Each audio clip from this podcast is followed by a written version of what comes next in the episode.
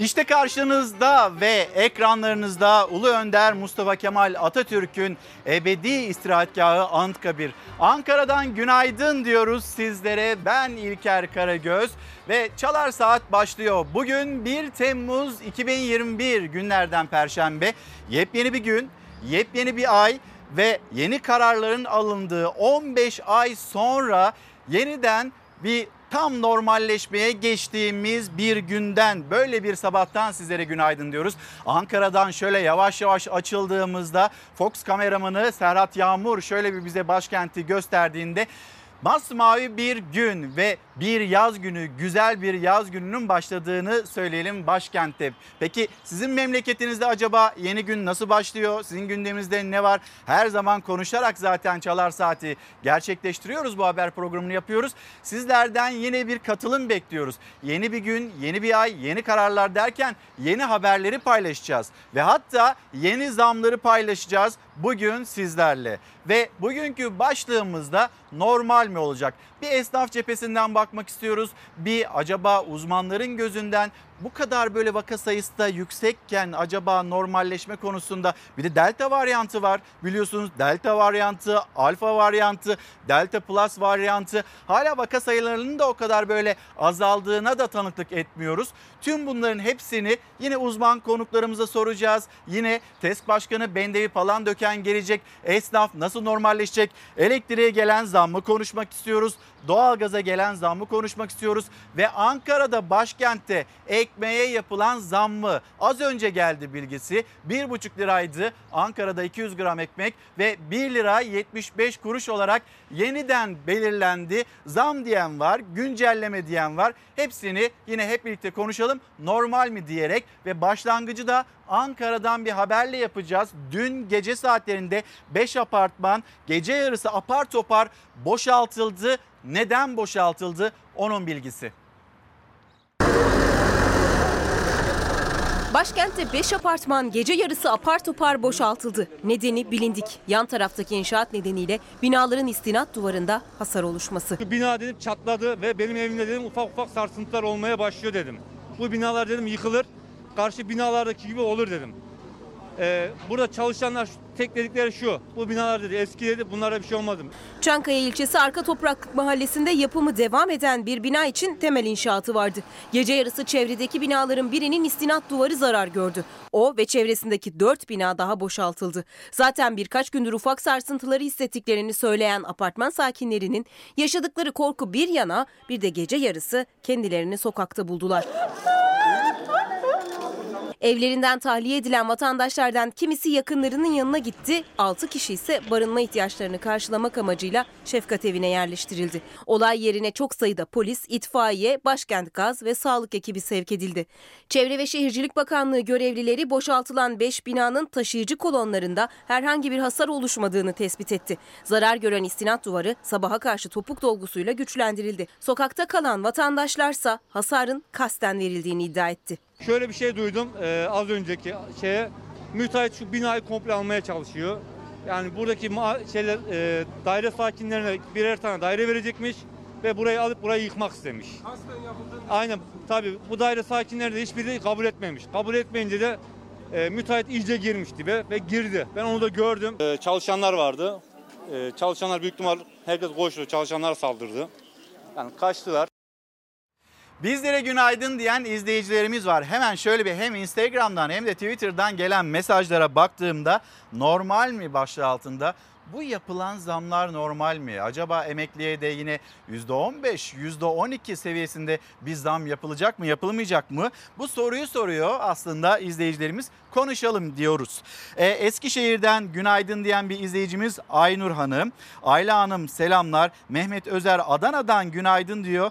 Normal olacak gibi gelmiyor bundan sonraki günler. Hani bir acaba alışkanlık mı yaptı? Bu kadar böyle kısıtlamalı kısıtlamalı yaşadık ve şimdi artık hadi bakalım normale dönüyoruz. Maskeli bir normale dönüyoruz elbette. Deyince hepimiz biraz şaşırdık mı acaba?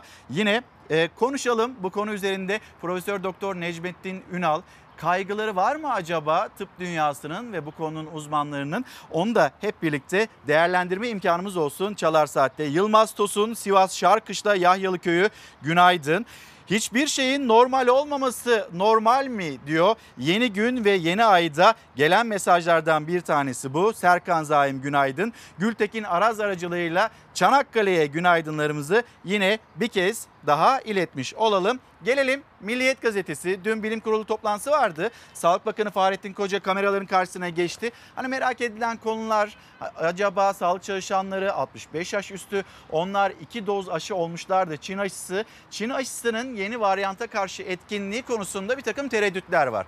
Ve şimdi onlarla ilgili bir adım, üçüncü doz yapılması gündeme gelecek mi gelmeyecek mi diye sorular sorulurken Sağlık Bakanı Fahrettin Koca üçüncü bir doz için bu aşı randevularının açıldığını söyledi. Hem de 50 yaş üstü için bilgisini paylaşacağız ama Milliyet Gazetesi eski hayata merhaba normale döndük 15 ay sonra Covid-19'da mücadele kapsamında uygulanan kısıtlamalar kalktı.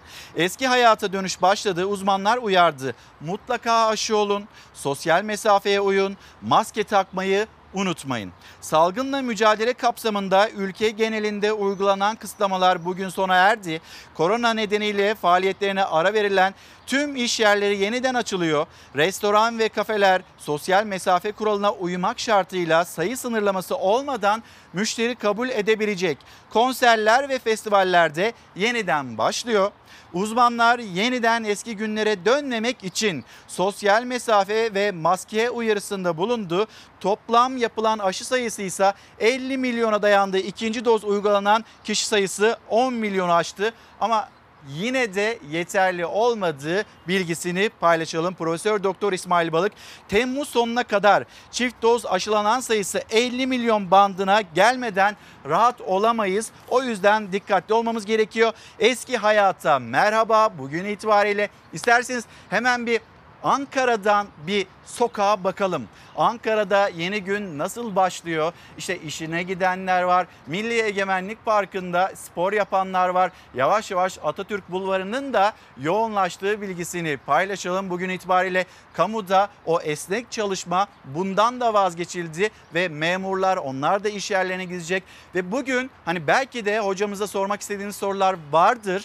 Necmettin Ünal'a mesela benim hani dünden çok fazla gelen mesajlar vardı. O mesajlara baktım kronik hastalarla ilgili hastanelerde çalışanlar olsun ya da devlet dairelerinde çalışanlar olsun onlarla ilgili bir adım atılacak mı? Onlarla ilgili bu uzaktan çalışmaya devam etmeyle ilgili bir karar alınacak mı? Ya da alınmalı mı? Konuşalım istiyoruz. Hemen bir dün akşama gidelim. Türkiye'nin tablosuna bakalım. Sağlık Bakanı'nın bilim kurulunun toplantısından sonra yapmış olduğu açıklamaları sizinle paylaşalım. İki doz aşı olmuş 50 yaş ve üzeri vatandaşlarımız ile sağlık çalışanlarımız yarından itibaren istedikleri aşı ile üçüncü doz aşılarını olmak üzere randevu alabileceklerdir. Gözler bilim kurulundan çıkacak yeni kararlardaydı. Normalleşmenin başladığı bugünden itibaren aşılama takviminde de değişikliğe gidildi. Sağlık Bakanı Fahrettin Koca 50 yaş ve üstüyle sağlık çalışanlarına 3. doz aşı hakkının tanımlandığını açıkladı. Vatandaşlarımız ve sağlık çalışanlarımız ilk iki dozda hangi aşıyı yaptırmış olurlarsa olsunlar üçüncü doz olarak istedikleri aşıyı olabilirler.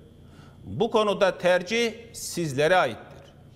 Gönül rahatlığı ile istediğiniz aşıyı üçüncü doz olarak yaptırabilirsiniz. BioNTech aşılarında İngiliz varyantına karşı tek doz yüksek koruma sağladığı için ikinci doz randevuları 6-8 hafta sonrasına veriliyordu. Delta varyantı nedeniyle önlem almak için iki doz aşı aralığı kısaltıldı. Elde edilen yeni veriler ışığında BioNTech aşısının ilk dozunu olan vatandaşlarımızın ikinci dozlarını 4 hafta sonra olabilecek şekilde randevu almaları uygun bulunmuştur. Sağlık çalışanları ile 50 yaş üstünün de 3. doz aşı takvimi güncellendi. İsteyen 3. doz aşısını olabilecek. İlk iki dozu olduğu aşıdan farklı olanı da tercih edebilecek. Üçüncü doz aşının hangi aşı türü ile olduğunun herhangi bir kısıtlaması ya da önceliği yoktur. Bilim kurulundaki bir diğer gündem konusuysa hastalığı geçirmiş olanların ne zaman aşı olabilecekleriydi. Süre 6 aydı, düşürüldü. Bugünden itibaren bu süre 3 aya indirilmiştir. Sağlık Bakanı Fahrettin Koca aşı tedariki konusunda sıkıntı olmadığını da vurguladı.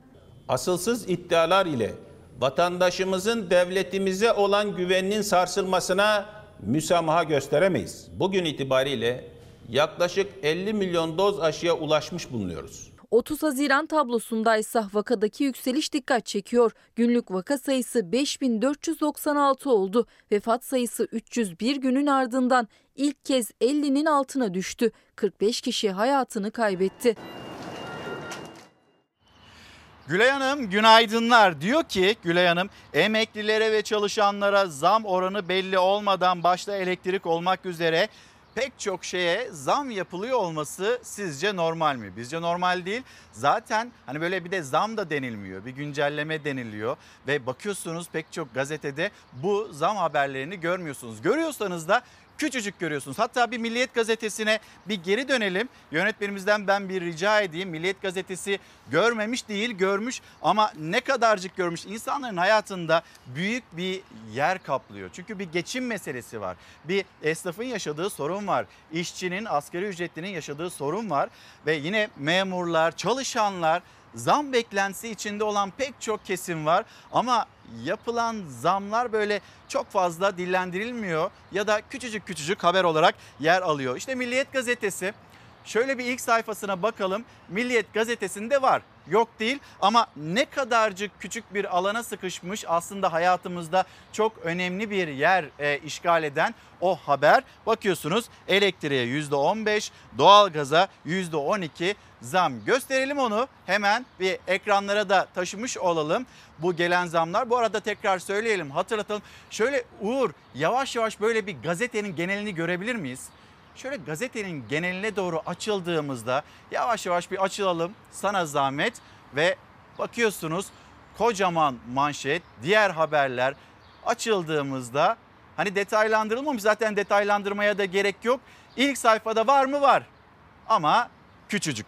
Şimdi devam edelim. Hani Ankara'yı gösterdik. Ankara'dan sonra sizlere bir de İstanbul'u gösterelim. İstanbul yeni güne nasıl başlıyor? Bakıyorum mesajlarınıza sizin memleketinizde hava nasıl? Bunu çok fazla yazmamışsınız. Tabii ki sizin gündeminizi merak ediyoruz ama aynı zamanda sizin orada hayat nasıl başlıyor? Sizin orada hayat normal mi? Normal akışında seyrediyor mu? Lütfen bunu da bizimle paylaşın. İşte İstanbul.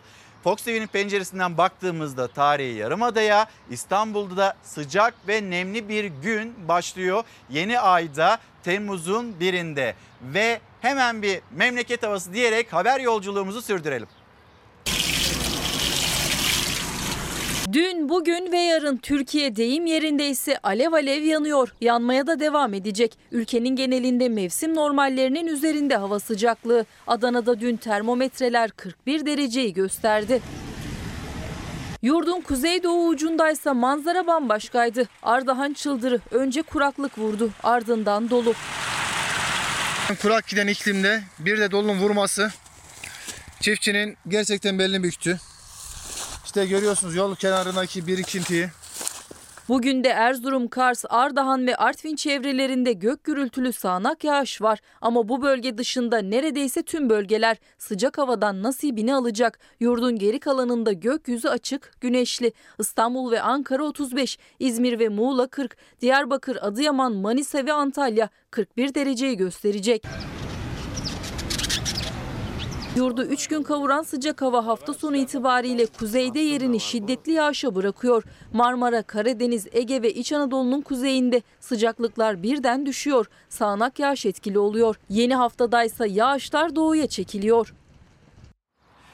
Ve şimdi Karar Gazetesi diyeceğiz. Zamlar geliyor ama hemen böyle kızmayın zam geliyor diye. Bakıyorsunuz devlet de tasarruf yapıyor. Yani her kurum her yerde bu tasarrufu görmüyorsunuz ama yine bakın biz de tasarruf yapıyoruz. Siz de tasarruf yapın. Hani buna e, çıkan açıklamalar mı acaba?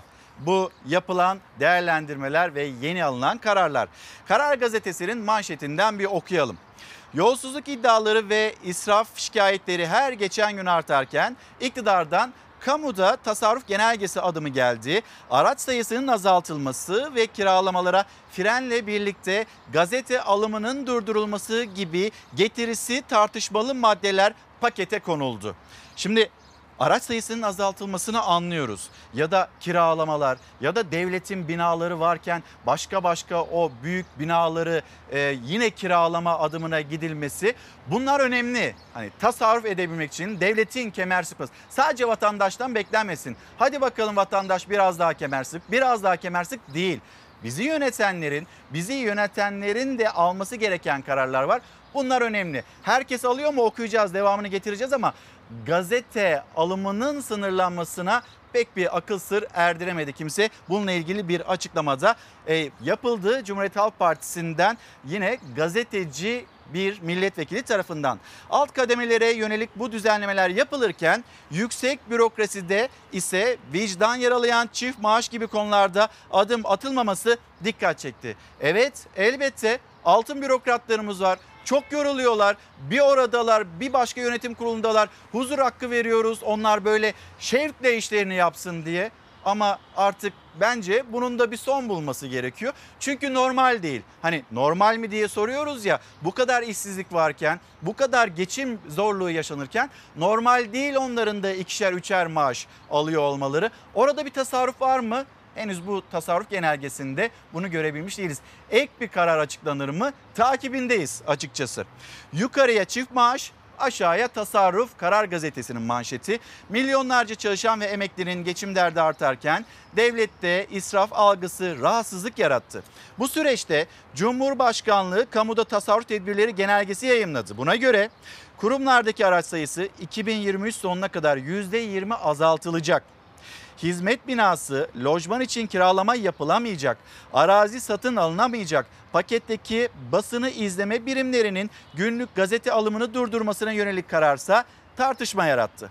Genelgede Cumhurbaşkanlığı ve meclisin muaf tutulduğunu belirten CHP'li Seyit Torun bu çürümüşlüğün resmidir sözleriyle tepki gösterdi. Araç kiralama gibi alanlarda kısıtlama olumlu karşılandı ancak telefon görüşmesine gazete alımına kadar detaylandırılan çift e, tasarruf, çift maaş alan bürokratlar ne olacak sorusunu gündeme taşıdı. Kamuoyunu rahatsız eden konuda düzenlemeye gidilmesi yönünde çağrılar yükseldi. Açıklanan bir genelge var ama bürokratların aldığı huzur hakları, ikramiyeler, bonuslar her neyse onunla ilgili bir karar genelgede göremedik. Bakalım şimdi muhalefetin bir tarafıyla olumlu bulduğu, diğer tarafıyla eleştirdiği o tasarruf genelgesine.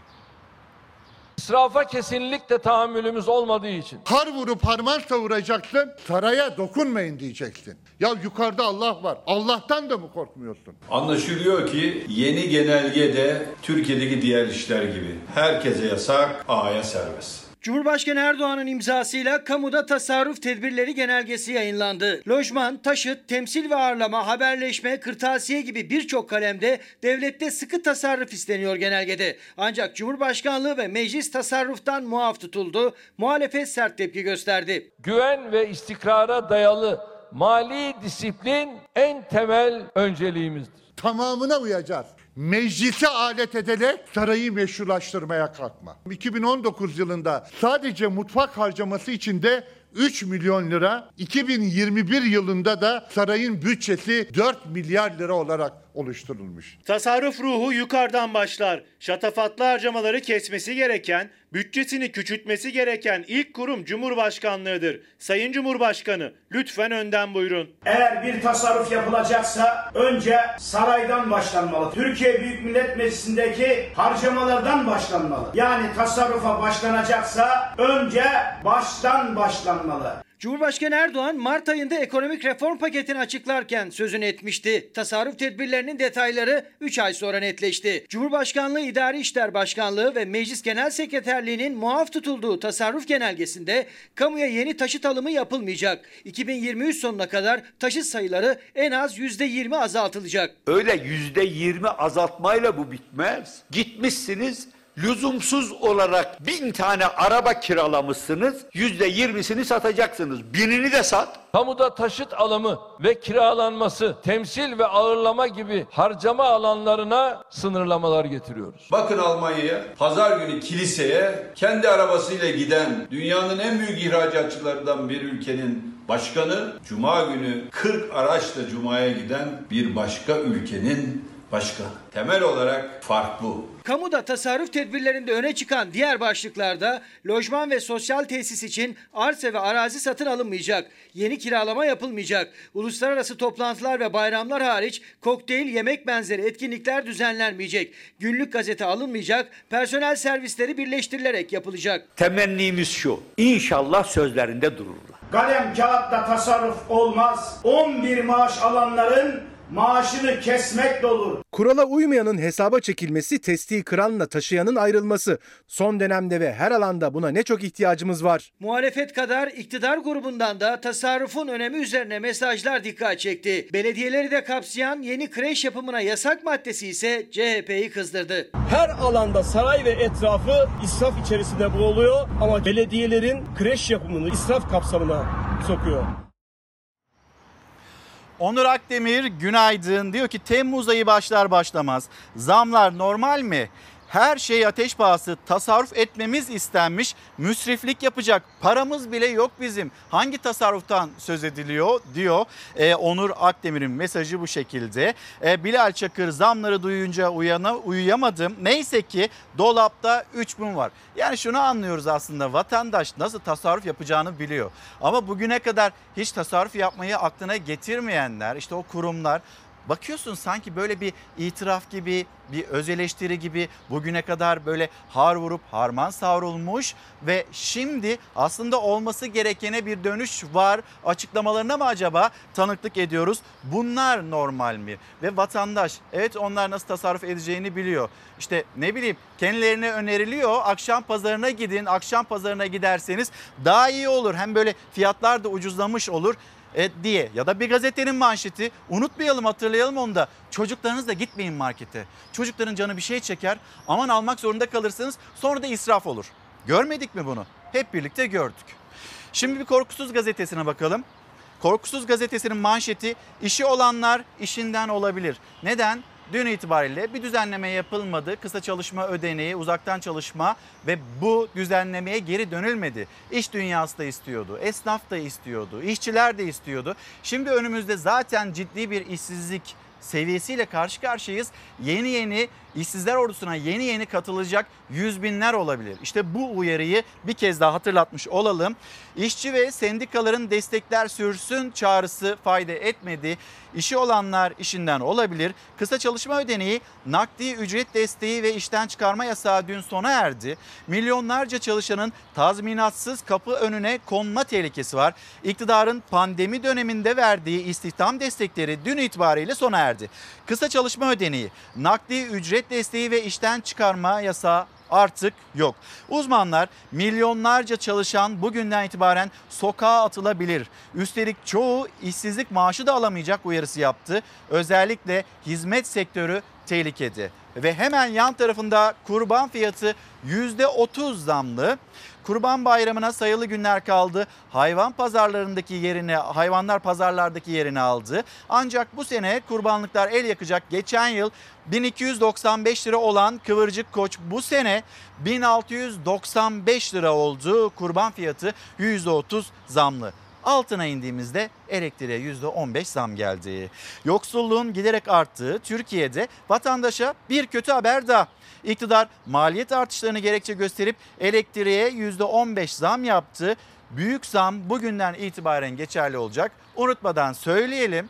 Doğalgaza da %12 zam geldi. Hemen ekranlarınızda da bir yansıtalım. Ankara'da ekmek 1,5 liradan satılıyordu ve şimdi ekmek Ankara'da 1 lira 75 kuruştan satılmaya başlanacak. Şimdi o tarife de ortaya çıktı. Bu tarifeye imza atanlar var. Aynı zamanda imza atmayanlar var. İşte tarifeyi görüyorsunuz. Ankara'da normal ekmeğin fiyatı 200 gramlık ekmeğin fiyatı 1 lira 75 kuruş olarak belirlendi. Ata ekmeğin fiyatı 400 gram ata ekmek ve 3,5 lira olarak belirlendi. Kepekli ekmek, kepekli e, e, yine tam buğday ekmeği, tam buğday ekmeği, köp köy ekmeği, çavdar ekmeği e, bunların hepsine kuruş kuruş zam geldi. Çok uzun süredir zaten e, fırıncılar bu konuda maliyetler o kadar arttı ki hep bizden bir fedakarlık bekliyordunuz ama artık bizim de dayanacak yerimiz kalmadı. Biz bu zammı yansıtmak zorundayız demişlerdi ve şimdi Ankara'da ekmekle ilgili o zam yansıtıldı. Bakalım Hemen bir tutanak var. O tutanağa kimler imza attı, kimza, kimler imza atmadı? Bakıyorsunuz vali yardımcısı, Ankara'da vali yardımcısının imzası var. Sonra Ankara Ticaret Odası komite üyesi İlhami Özdemir'in imzası var. Ankara Esnaf ve Sanatkarlar Odası Birliği'nin imzasıyla devreye giren bir e, zamdan, ekmek zammından söz ediyoruz. Ankara Büyükşehir Belediyesi temsilcisi katılmadı. Dolayısıyla Ankara Büyükşehir Belediyesi bu zammada imza atmadı. Şimdi belki canınız sıkılacak hani yeni ay yeni gün normalleşiyoruz ne güzel oh ama maskeleri çıkarmadan dikkatli bir şekilde hayatımıza devam ederiz düşüncesinde iken hayatımıza yeni ay birlikte giren zamlar. Akşam saatlerinde geldi iki zam haberi. Doğalgaz %12, elektrik %15 zamlandı. Bu son 3,5 yılda elektrikteki zam oranı %122 oldu demek. Doğalgaz fiyatı da Ocak ayından bu yana 7. defa artmış oldu. Vatandaş Temmuz ayına cüzdanında daha ağır bir yükle uyandı.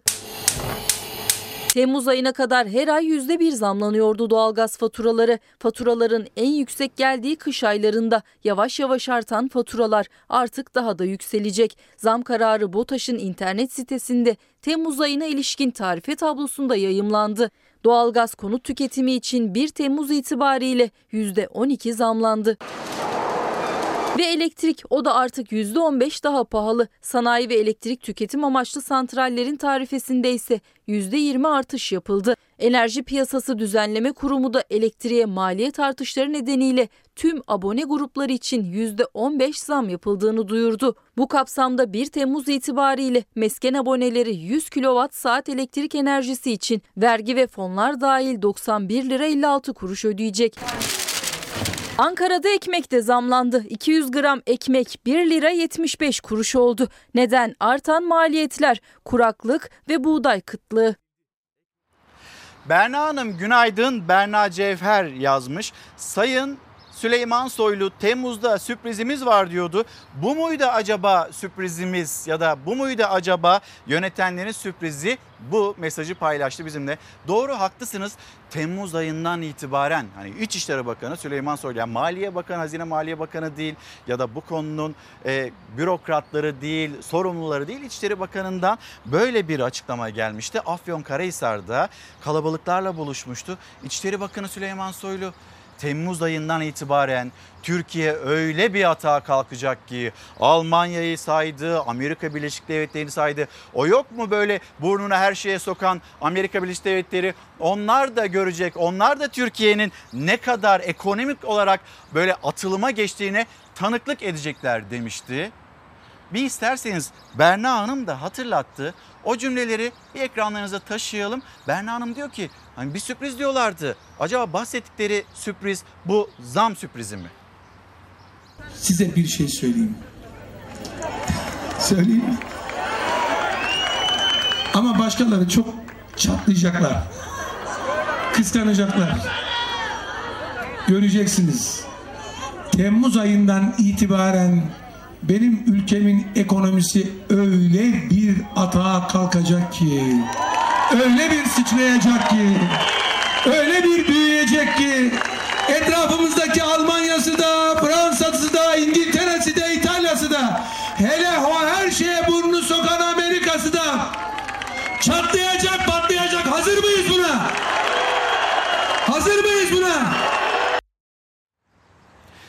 Biz hazırız aslında yani ekonominin ayağa kalkmasını, ekonominin çarklarının hızlanmasını, zamların gündemimizden çıkmasını heyecanla bekliyoruz. Biz hazırız. Şimdi haksızlık etmeyelim. Temmuz ayından itibaren, Temmuz 1'den itibaren hani tam böyle bir takvim de vermedi ama Temmuz ayını kullandığı için biz ayın 1 itibariyle bu cümleyi bir hatırlayalım dedik. Berna Hanım da hatırlatmıştı bizlere.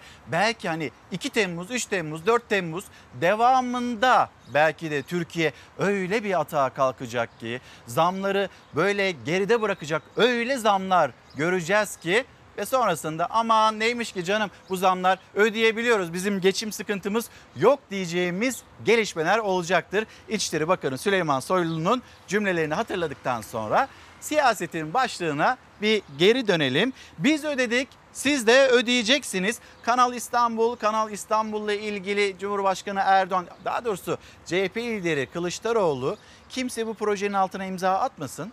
Kimse bu projeye işte finansman akıtmasın. Biz iktidara geldiğimizde tek kuruş para ödemeyeceğiz demişti. Cumhurbaşkanı Erdoğan da devlet yönetmeyi bilmiyorlar. Devlette devamlılık esastır. Söke söke uluslararası tahkimden bu parayı alırlar demişti. Yani kim dahil oluyorsa Kanal İstanbul'a onlar paralarını söke söke alırlar demişti. Buradan bir tartışma yürüdü gitti. Biz ödedik siz de ödeyeceksiniz. Mecliste neler konuşuldu? Muhalefet hangi yanıtları verdi? Başlık başlık bakalım. Borcu üstlendik çünkü devlet bu. Cumhurbaşkanı Erdoğan'ın açıklaması. Kılıçdaroğlu ne demişti? Hazineden para alamayacaklar bu cümlesini tekrar etti. Tiksindirici borcu Erdoğan ödeyecek bizden kapış işlemez dedi İyi Parti lideri Meral Akşener. Kimse söke söke bir şey alamaz. Yine Gelecek Partisi lideri Ahmet Davutoğlu'nun bu söke söke polemiğiyle ilgili kurmuş olduğu cümlelerdi. Hadi bir gelelim bu söke söke polemiği ve bu polemiğe kimler hangi cümleleri kurdu hatırlayarak devam edelim. Biz iktidar olduk. Bizden önceki borçlanmaları ödedik. Devlet budur da onun için. Ay hayal edin. Parasını isteyen tahkimciler. Eyvah eyvah. Bizden kapik işlemez. Bizzat sen ödeyeceksin. Erdoğan'ın 15 milyar dolar güncel kurla 120 milyar liraya mal olup 6 yıl içinde tamamlanacağını söylediği Kanal İstanbul projesi. Millet İttifakı iktidara geldiğimizde ödemeyeceğiz resti çekti. Kredi kuruluşlarını yatırımcıları uyardı. Erdoğan söke söke alırlar dedi. Bunlar daha şimdiden devlet yönetmek nedir? Bunlardan haberleri bile yok. Uluslararası bir tahkim mekanizması var. Kazın ayağı pek öyle de değil. Hukukta tiksindirici borç diye bir kavram var. Dış borç alan ve bunu milletinin menfaatine harcamak yerine kendi kişisel ikbali için harcayan liderler iktidardan düştükten sonra kendisinden tahsil edilmesini söyler. Alacağım alacağım. Söke söke alacağım. Söke söke alacağım. Söke söke tartışmasında Meral Akşener yeni bir tezle Erdoğan'ın karşısına çıktı. Daha önce Haiti ve Ekvador için uygulandığını söylediği ve uluslararası hukukta tiksindirici borç doktrinini hatırlattı. Para biriktirmeye başla dedi. Söke söke sizden bu paraları uluslararası tahkim yoluyla da alırlar. Sayın Erdoğan hiç heveslenme. Bu parayı milletimiz ödemeyecek. Yani şayet birisi bir parayı söke söke alacaksa hiç kusura bakma senden alacak. Şimdiden para biriktirmeye başlasan iyi edersin. Bankalara söylüyorum, kredi kuruluşlarını. Bu işe kredi veren unutsun kendisini. Yok öyle bir şey. Yatırımlarını Türkiye'ye çekmek için uğraştığımız ülkelere bile parmak sallayacak kadar muvazeneyi yitirdiler. Deutsche Bank'a tehdit sallıyorlar. Erdoğan, halkımın parasında ve doğasında gözü olan herkese aynı şeyi söylüyorum. Türkiye'nin hazinesinden para alamayacaklar. O zaman Deutsche Bank'a da söyleyeyim. Kanal İstanbul üzerinden Akşener referandum resti çekti. Hey takimcilerin yanında onların avukatı olarak saf tutan Sayın Cumhurbaşkanı yüreğin yetiyorsa getir referanduma görelim.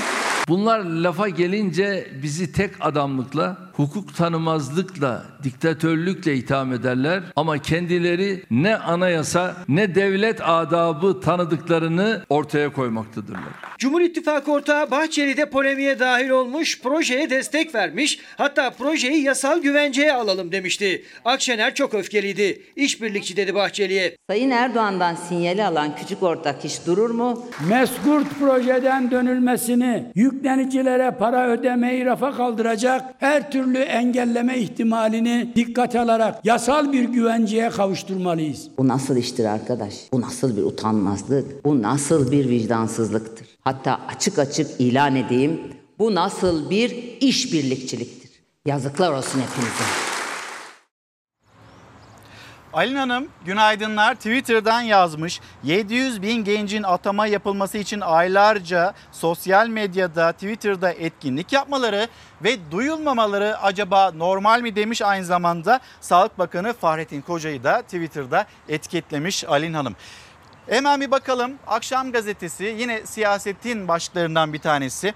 HDP'den CHP'ye şımarık teklif Bizimle sözleşme imzalasınlar. HDP'li Erol Katırcıoğlu CHP'nin ancak HDP seçmeninin gücüyle iktidara gelebileceğini söyledi. Bizim kimseye körü körüne verecek oyumuz yok diyen HDP seçmenini ikna etmeleri gerektiğini savunan Katırcıoğlu bunun için CHP ve İyi Parti'nin kendileriyle sözleşme imzalaması gerektiğini söyledi. Şimdi tartışma bir bu açıklamayla devam ediyor. Akşam gazetesinde yer almıyor ama bir açıklama daha var. O da gazete pencerede yer alıyor. Bakalım o neydi? HDP'de uzlaşma kavgası. HDP İstanbul Milletvekili Erol Katırcıoğlu, Cumhurbaşkanı Tayyip Erdoğan'ın ABD Başkanı Joe Biden'la yaptığı görüşme ve AK Parti ile uzlaşma konusunda tartışma yaratan açıklamalarda bulundu. Katırcıoğlu görüşmede Biden Erdoğan'a demokrasiye yönelik adımlar atarsanız size destek veririz dediğine dair duyumlar aldığını belirtip AK Parti ile yeniden bir çözüm süreci başlatılırsa HDP olarak iktidarla uzlaşabileceklerini söyledi ve bu açıklamada yine HDP içinde tartışma yarattı. Akşam gazetesi CHP İyi Parti boyutunu yazmış. Eksik kalmıştı. Gazete pencereden de tamamlayalım istedik. Şimdi sıradaki haberimiz e, aslında yine pencereden devam edelim. Kılıçdaroğlu maliyeti konuşuluyor Kanal İstanbul'un. Bir de uluslararası anlamda bir problem olur mu? Montreux Boğazlar Sözleşmesi kadük olarak kalır mı? Bu değerlendiriliyor. Dün ee, Dışişleri Bakanı Mevlüt Çavuşoğlu ile Rusya Dışişleri Bakanı Lavrov yan yana geldi. Burada yapılan önemli bir açıklama var onu da aktaralım istiyoruz. Ama Kılıçdaroğlu'ndan 5 dilde Kanal İstanbul uyarısı. CHP Genel Başkanı Kemal Kılıçdaroğlu Türkçe'de dahil 5 dilde Kanal İstanbul'la ilgili uyarılarda bulundu. Cumhurbaşkanı Erdoğan'ın grup toplantısındaki Deutsche Bank'a tehdit sallıyorlar açıklamasına yanıt veren Kılıçdaroğlu Türkçe paylaştığı mesajında Erdoğan halkımın parasında ve doğasında gözü olan herkese aynı şeyi söylüyorum. Türkiye'nin hazinesinden para alamayacaklar. O zaman Deutsche Banka'da söyleyeyim ifadesini kullandı. İngilizce, Almanca, Fransızca ve Arapça paylaşımlarda bulundu ve herkese dünyanın neresinden bir finansman e, getirmek isteyen bu projeye e, dahil olmak isteyen varsa onların hepsine de sesini duyuracak şekilde ana muhalefet lideri Kılıçdaroğlu paylaşımda bulundu. Gelelim Mevlüt Çavuşoğlu'nun açıklaması Montreux'u Kanal İstanbul yapılırsa şayet etkiler mi etkilemez mi? Şu anda Boğaz'dan geçen trafiğe baktığımız zaman ciddi bir e, risk oluşturuyor. E, bugün Boğaz'ın maksimum kapasitesi güvenli geçiş için 25 bin. Ama şu anda bu rakam yılda 45 bini geçmiş durumda. 2050'yi şöyle bir hesapladık. 78 e, bini aşacak, 80 bine ulaşacak. E, ve e, her bakımdan ihtiyacı olduğu için yıllar önce Sayın Cumhurbaşkanımızın ortaya koyduğu bir vizyon projeyi hayata geçirmek için artık somut adımlar atmaya başladık. Uluslararası şirketlerden de çok ciddi ilgi var. Bu yeni açılacak kanalın, Kanal İstanbul'un Montreux Anlaşması'na bir etkisi var mı? şunu net söylemek isterim. Ne Kanal İstanbul'un Montreux Anlaşması'na bir etkisi var ne de Montreux Anlaşması'nın Kanal İstanbul'a bir etkisi var. Yani Kanal İstanbul'un inşa edilmesiyle e, Montreux Anlaşması'nda herhangi bir e, değişiklik e, olmayacak. Zamlar ve zamların yarattığı mağduriyetten bahsederken bir kişi daha var. Mağdur olduğunu söylüyor. Kimdir peki kendisi? Çiftlik Bank'ın kurucusu Tosuncuk ortaya çıktı. Binlerce kişiden milyonlarca lira dolandıran Tosuncuk lakaplı Mehmet Aydın ortaya çıktı. Mehmet Aydın akşam saatlerinde avukatları Şehmuz Uluç ve Fatih Kuş aracılığıyla Sözcü gazetesine bir video gönderdi. Aydın kısa süre içinde bulunduğu ülkedeki Türk elçiliğine teslim olacağını söyledi ve diyor ki kendisi mağdur olduğunu da ekleyerek suçsuzluğumu ve mağduriyetimi kanıtlamak için kendi hür irademle Türk yargısına teslim olacağım. Bu noktada Türk yargısına yargısının vereceği karar ve sonrasında gerçeğin de ortaya çıkacağına dair bir inancın altını çiziyor Mehmet Aydın. Şimdi o açıklamaya bir bakalım. Önünde bir kağıt var. Hani sanki böyle kendisi yazmış gibi düşünüyor olabilirsiniz ama önündeki kağıdı okumakta da bayağı zorlandığını görüyoruz. Ya da bu benim kendi düşüncem de olabilir. Size de sormuş olayım. Siz bu açıklamayı nasıl değerlendirirsiniz? Ben Mehmet Aydın. Bilindiği gibi Çiftlik Bank'ın kurucusu ve mucidiyim. Bu projeye başlarken hedefim oyun platformumuzu kullanan kişilerin hem oyun oynamaları hem de şirket, şirketimizin reklam bütçesi için ayırdığı paradan faydalanmaları, ek bir gelir elde etmelerini sağlamaktı. Hiçbir zaman kimseyi zarara uğratmak veya dolandırmak şeklinde düşüncem ve girişimim olmadı. Kurmuş olduğumuz oyun platformunu sizler tarafından sevildi ve benimsendi. Biz de sizden aldığımız güç ile Türkiye'nin 81 ilinde bayilikler, et, süt, bal ve yumurta tesisleri yatırımları yaptık. Ancak gelinen son süreçte şirketin çok fazla büyümesi, etrafımdaki kötü niyetli insanların haksız kazançlar elde etmesi ve etmeye çalışmalarını şirketin büyüklüğünü büyüklüğü nedeniyle geç fark ettiğimden sizler gibi ben de mağdur oldum. Mağduriyetleri gidermek adına yurt dışında bulunduğum süre boyunca elimden geleni yaptım. Ancak hakkımda açılan soruşturma, kovuşturma ve yakalama kararları nedeniyle bir netice elde edemedim.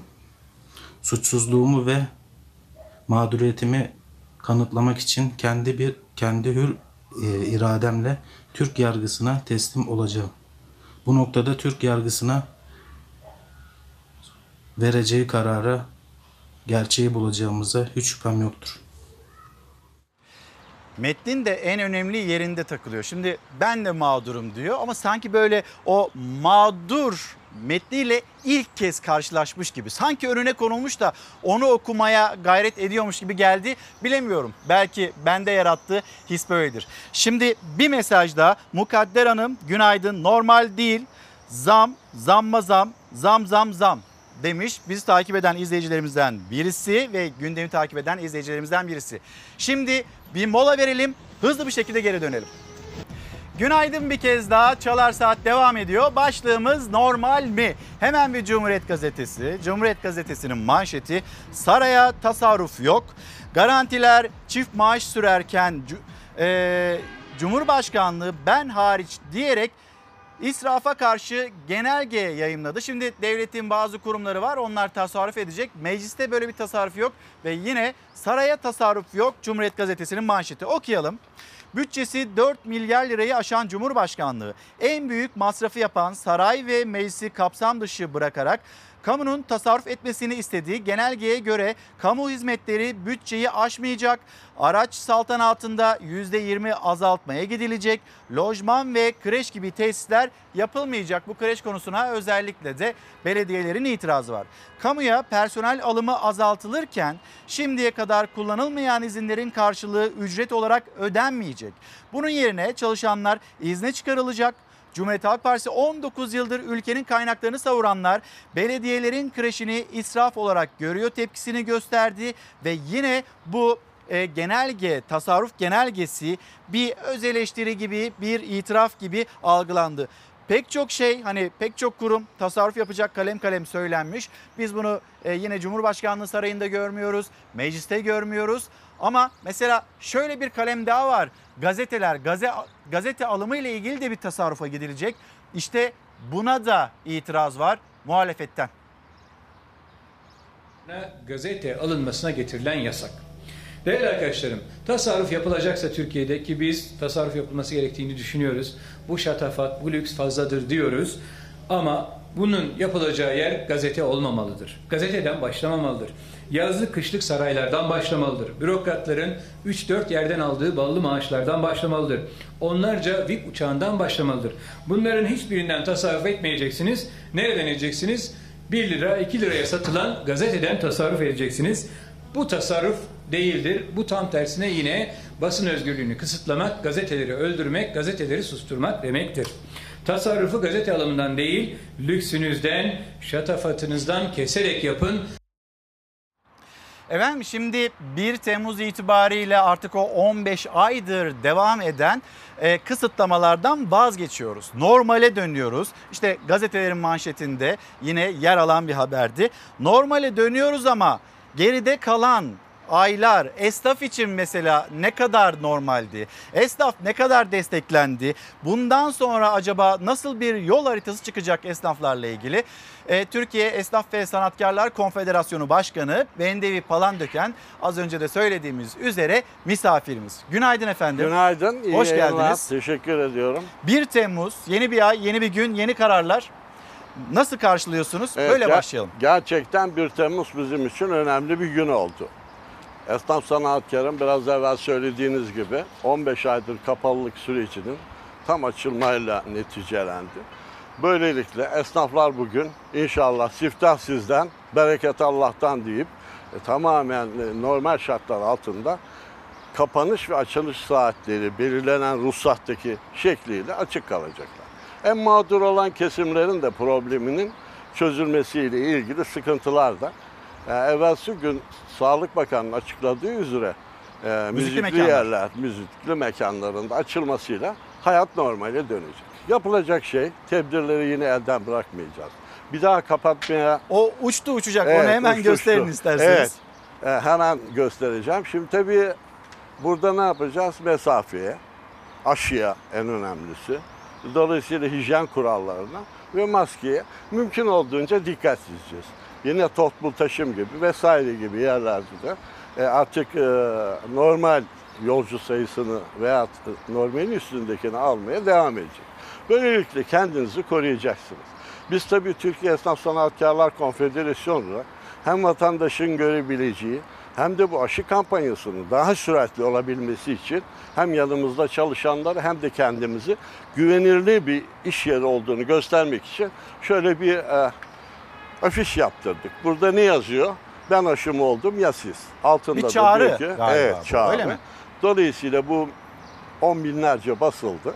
Bütün illerde dağıtılmak suretiyle vatandaşa o iş yerinin daha güvenli olduğunu, alabilir miyim aşısını efendim, size zahmet? yaptırdığı ile ilgili teşekkür ediyorum.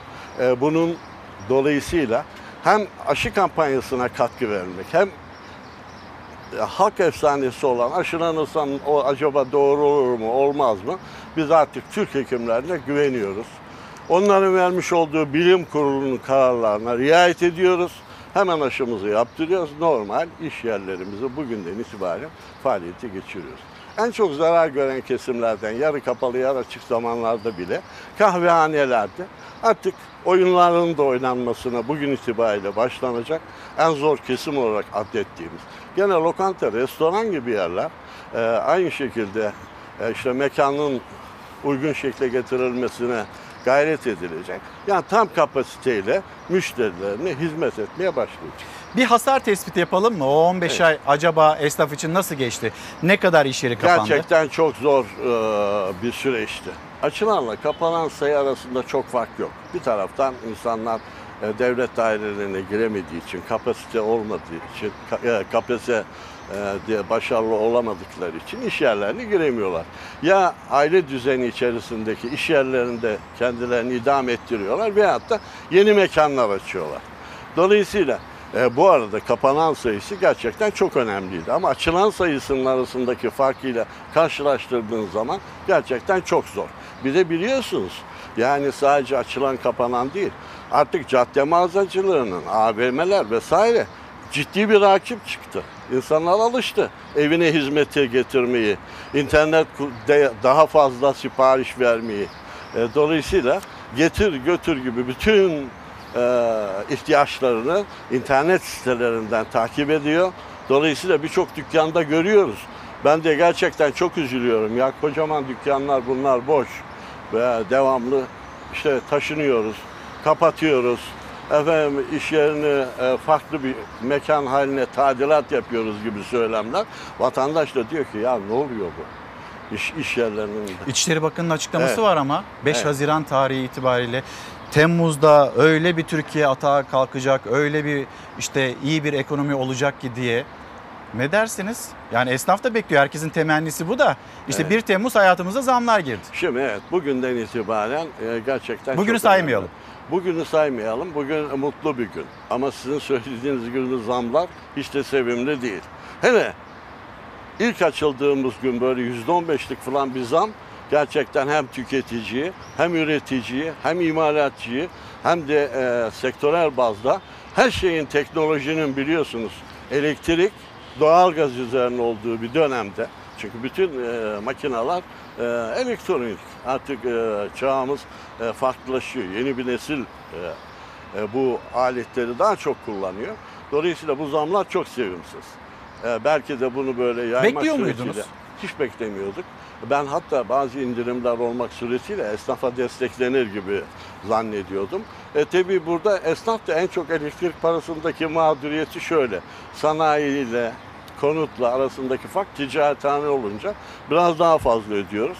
Ama sanayide biliyorsunuz çok önemli. Ülkemizin geleceği sanayi. E, dolayısıyla oradaki kullanılan elektrik e, bu zamlardan sonra e, herhalde e, fiyatlarda gene bir artış gösterilebilir. Ama nasıl hesaplanıyor? E, çok da ben e, bu konuda uzman değilim ama e, gelen her zam vatandaşa yansıtılıyor. Çünkü hizmete yansıtılıyor, iş yerinin e, masrafları artıyor. Yani zamlara Vatandaşın itirazınız var. harcaması- Evet. Mevsimsel olarak belki kullanımı evde iş yeri gibi değil tabii. Evde biraz daha aydınlık olduğu için geç saatlere kadar belki evde e, kullanan, konutta kullananlar biraz daha böyle hissetmeyebilir ama e, kış aylarında bunu çok ciddi hissedecekler. E, dolayısıyla da her şey elektrikli olduğu için İlker Bey biliyorsunuz zam bir kere sevimsiz bir kelime. Zamdan e, daha çok insanların ekonomik olarak rahatlaması için bu pandemi sürecinde evde geçirdikleri zamandaki hesap kitaplarını yaptıkları zaman masrafların ne kadar ağır olduğunu hissedebildiler. Dolayısıyla inşallah bu zamlar tabii sadece elektrikte, diğer sektörlerde de bunu takip edilecek tahmin ediyorum. Ama e, hükümet tabii bu konuda herhalde bir ciddi tedbir alacak. Belki bu zamlarla ilgili e, söylenecek e, hem Enerji Bakanlığımızın hem de Sayın Cumhurbaşkanlığı'nın e, bu zamlarla ilgili e, enflasyon düşmesi üzerindeki etkinliği, Maliye Bakanlığı'nın evvelsi gün gerçekten çok güzel açıklaması, mutlak ve mutlak mutfaktaki yangını söndüreceğiz. E, zam yapanlarla ilgili zammın yapılmasına sebep olan bütün e, materyallerle mücadele edeceğiz.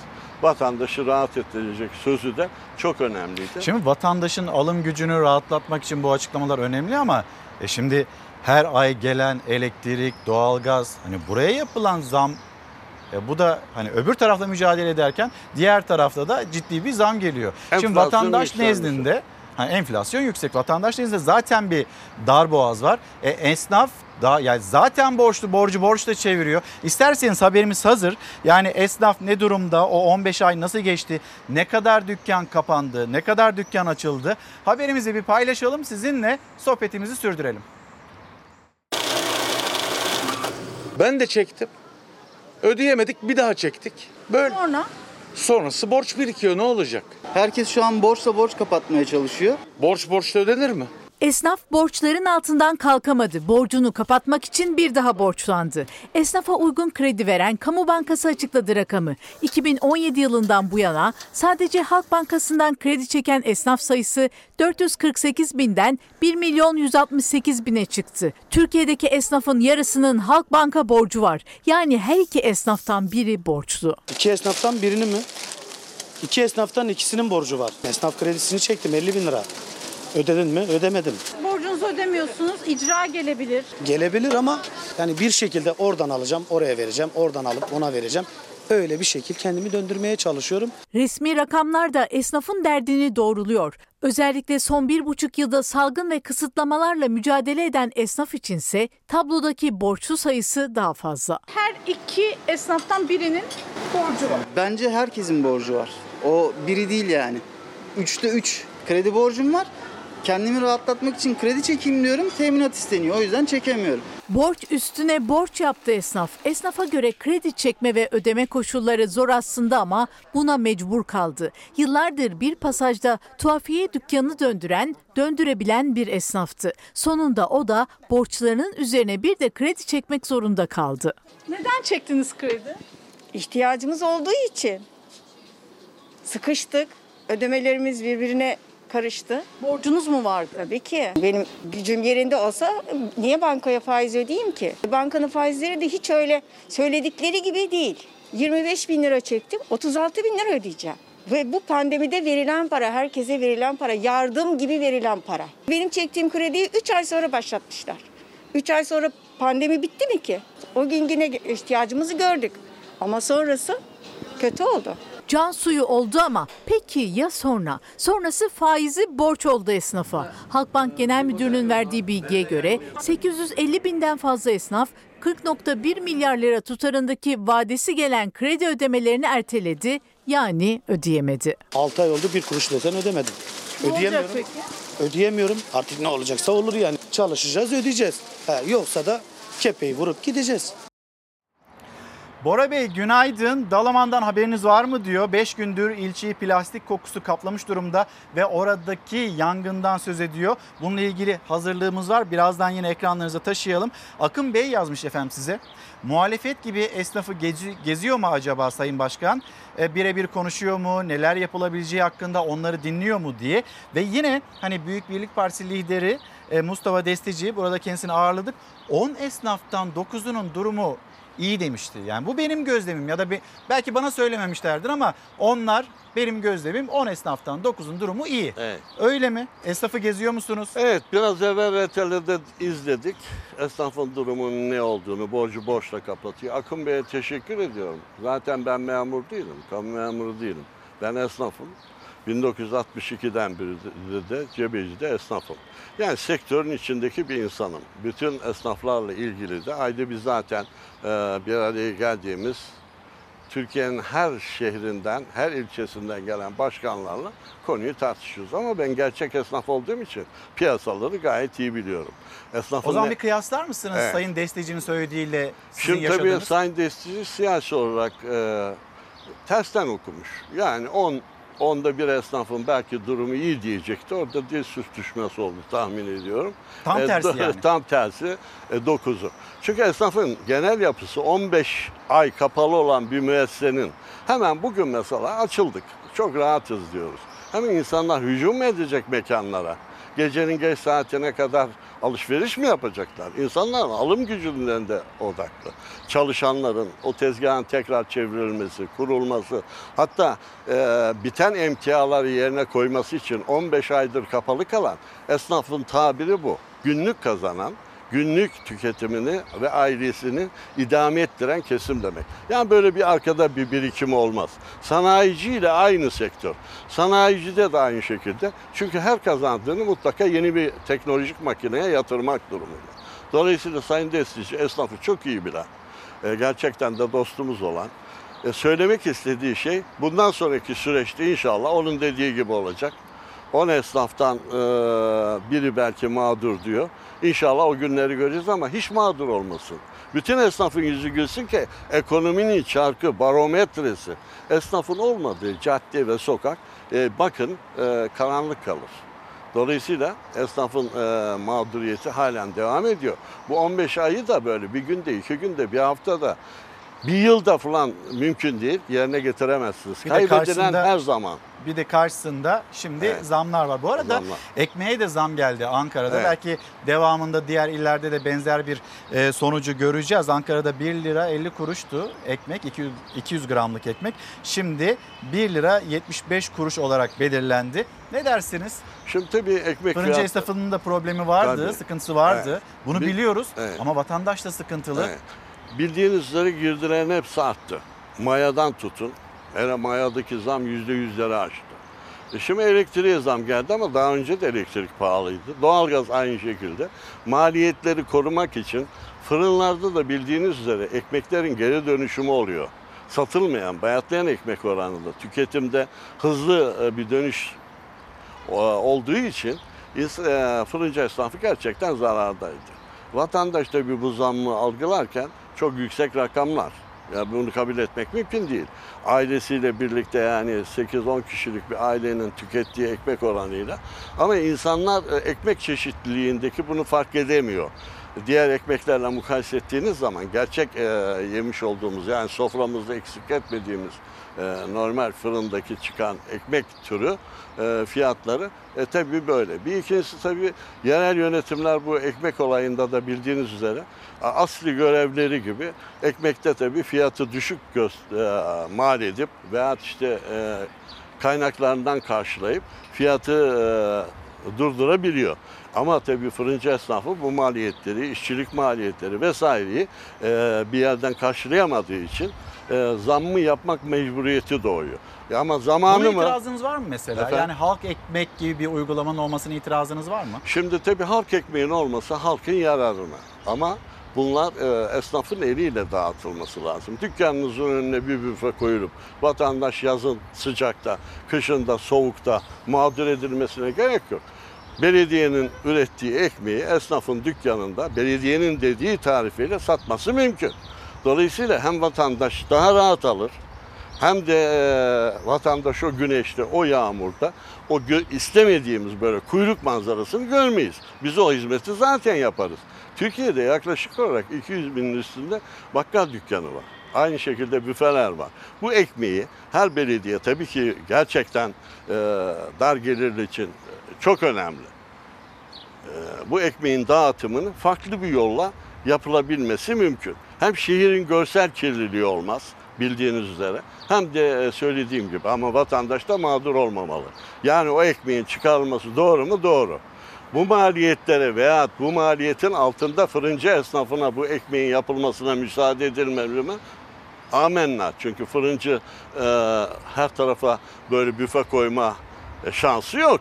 Siz en işlek e, yerlere bu büfeleri koyuyorsunuz ve bunlar e, nasıl olsa bu kaldırım e, belediyenin diyorsunuz. Ama diğer e, bir esnaf oraya dükkan açsa e, kirasını düşünün, o büfenin e, kirasını düşünün.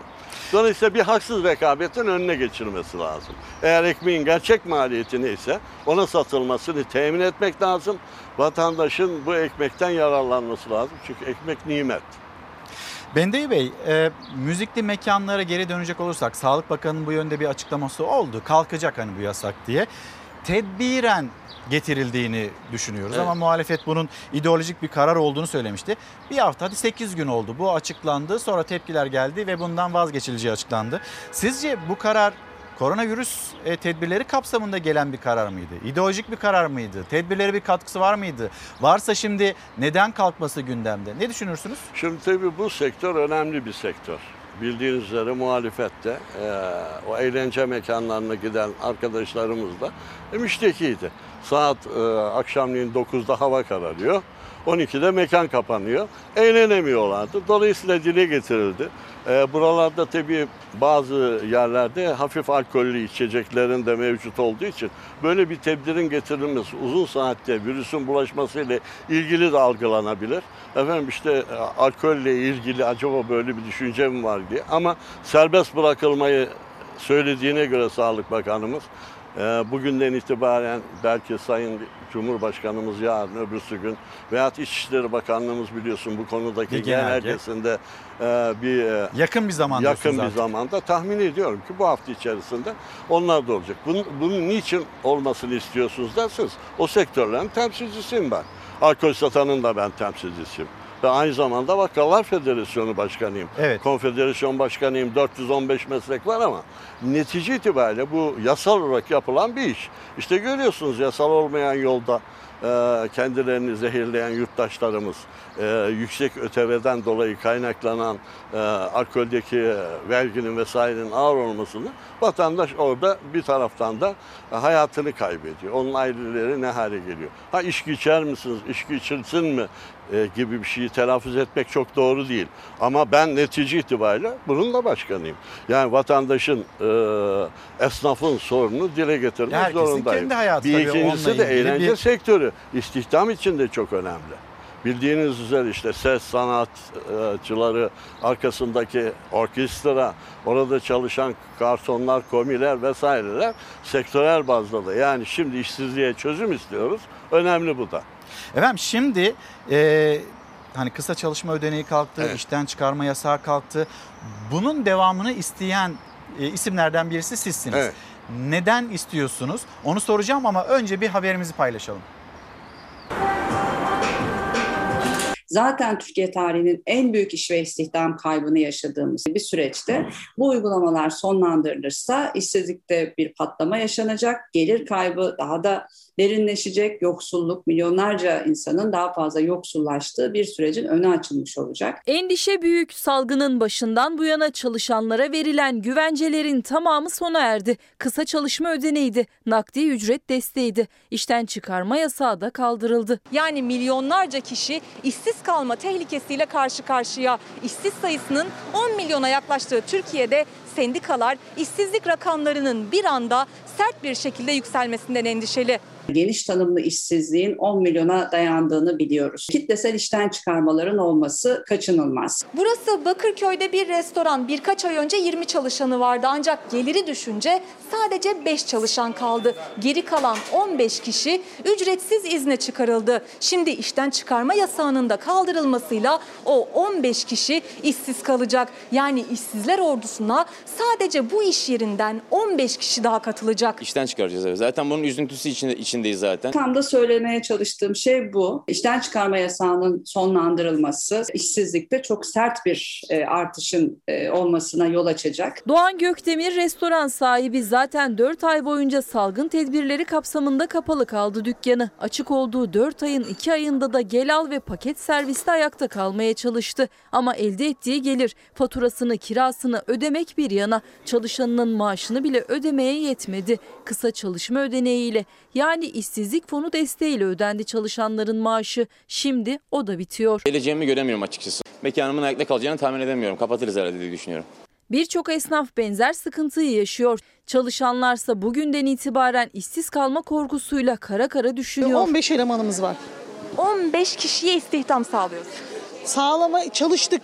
Çoğu zaten memleketine gitti. Şu anda 4-5 tane elemanımız var. Pandemi bitmedi. Yapılması gereken işten çıkarma yasağının bütün istisnaları kaldırılarak devam etmesi ve ücretsiz izin e, dayatmasına mutlaka son verilmesi gereklidir ve pandemide iş ve gelir kaybına uğrayan herkese e, bütçeden finanse edilecek gelir desteğinin sağlanması şart. Bir yani biz burada sohbetimizi yaparken elektrikten, ona gelen zamdan, doğalgaza gelen zamdan, ekmeğe gelen zamdan bundan söz etmiştik. 2021-2022 eğitim öğretim yılında yüksek öğretim öğrencilerinin ödeyeceği katkı payı ortalama %10 zamlandı. Yeni bir zam haberini paylaşıyoruz sizinle. Cumhurbaşkanı Erdoğan imzasıyla yayımlanan karara göre tıp fakültesi öğrencilerinin ödeyeceği harç 642 liradan 706 liraya yükseldi.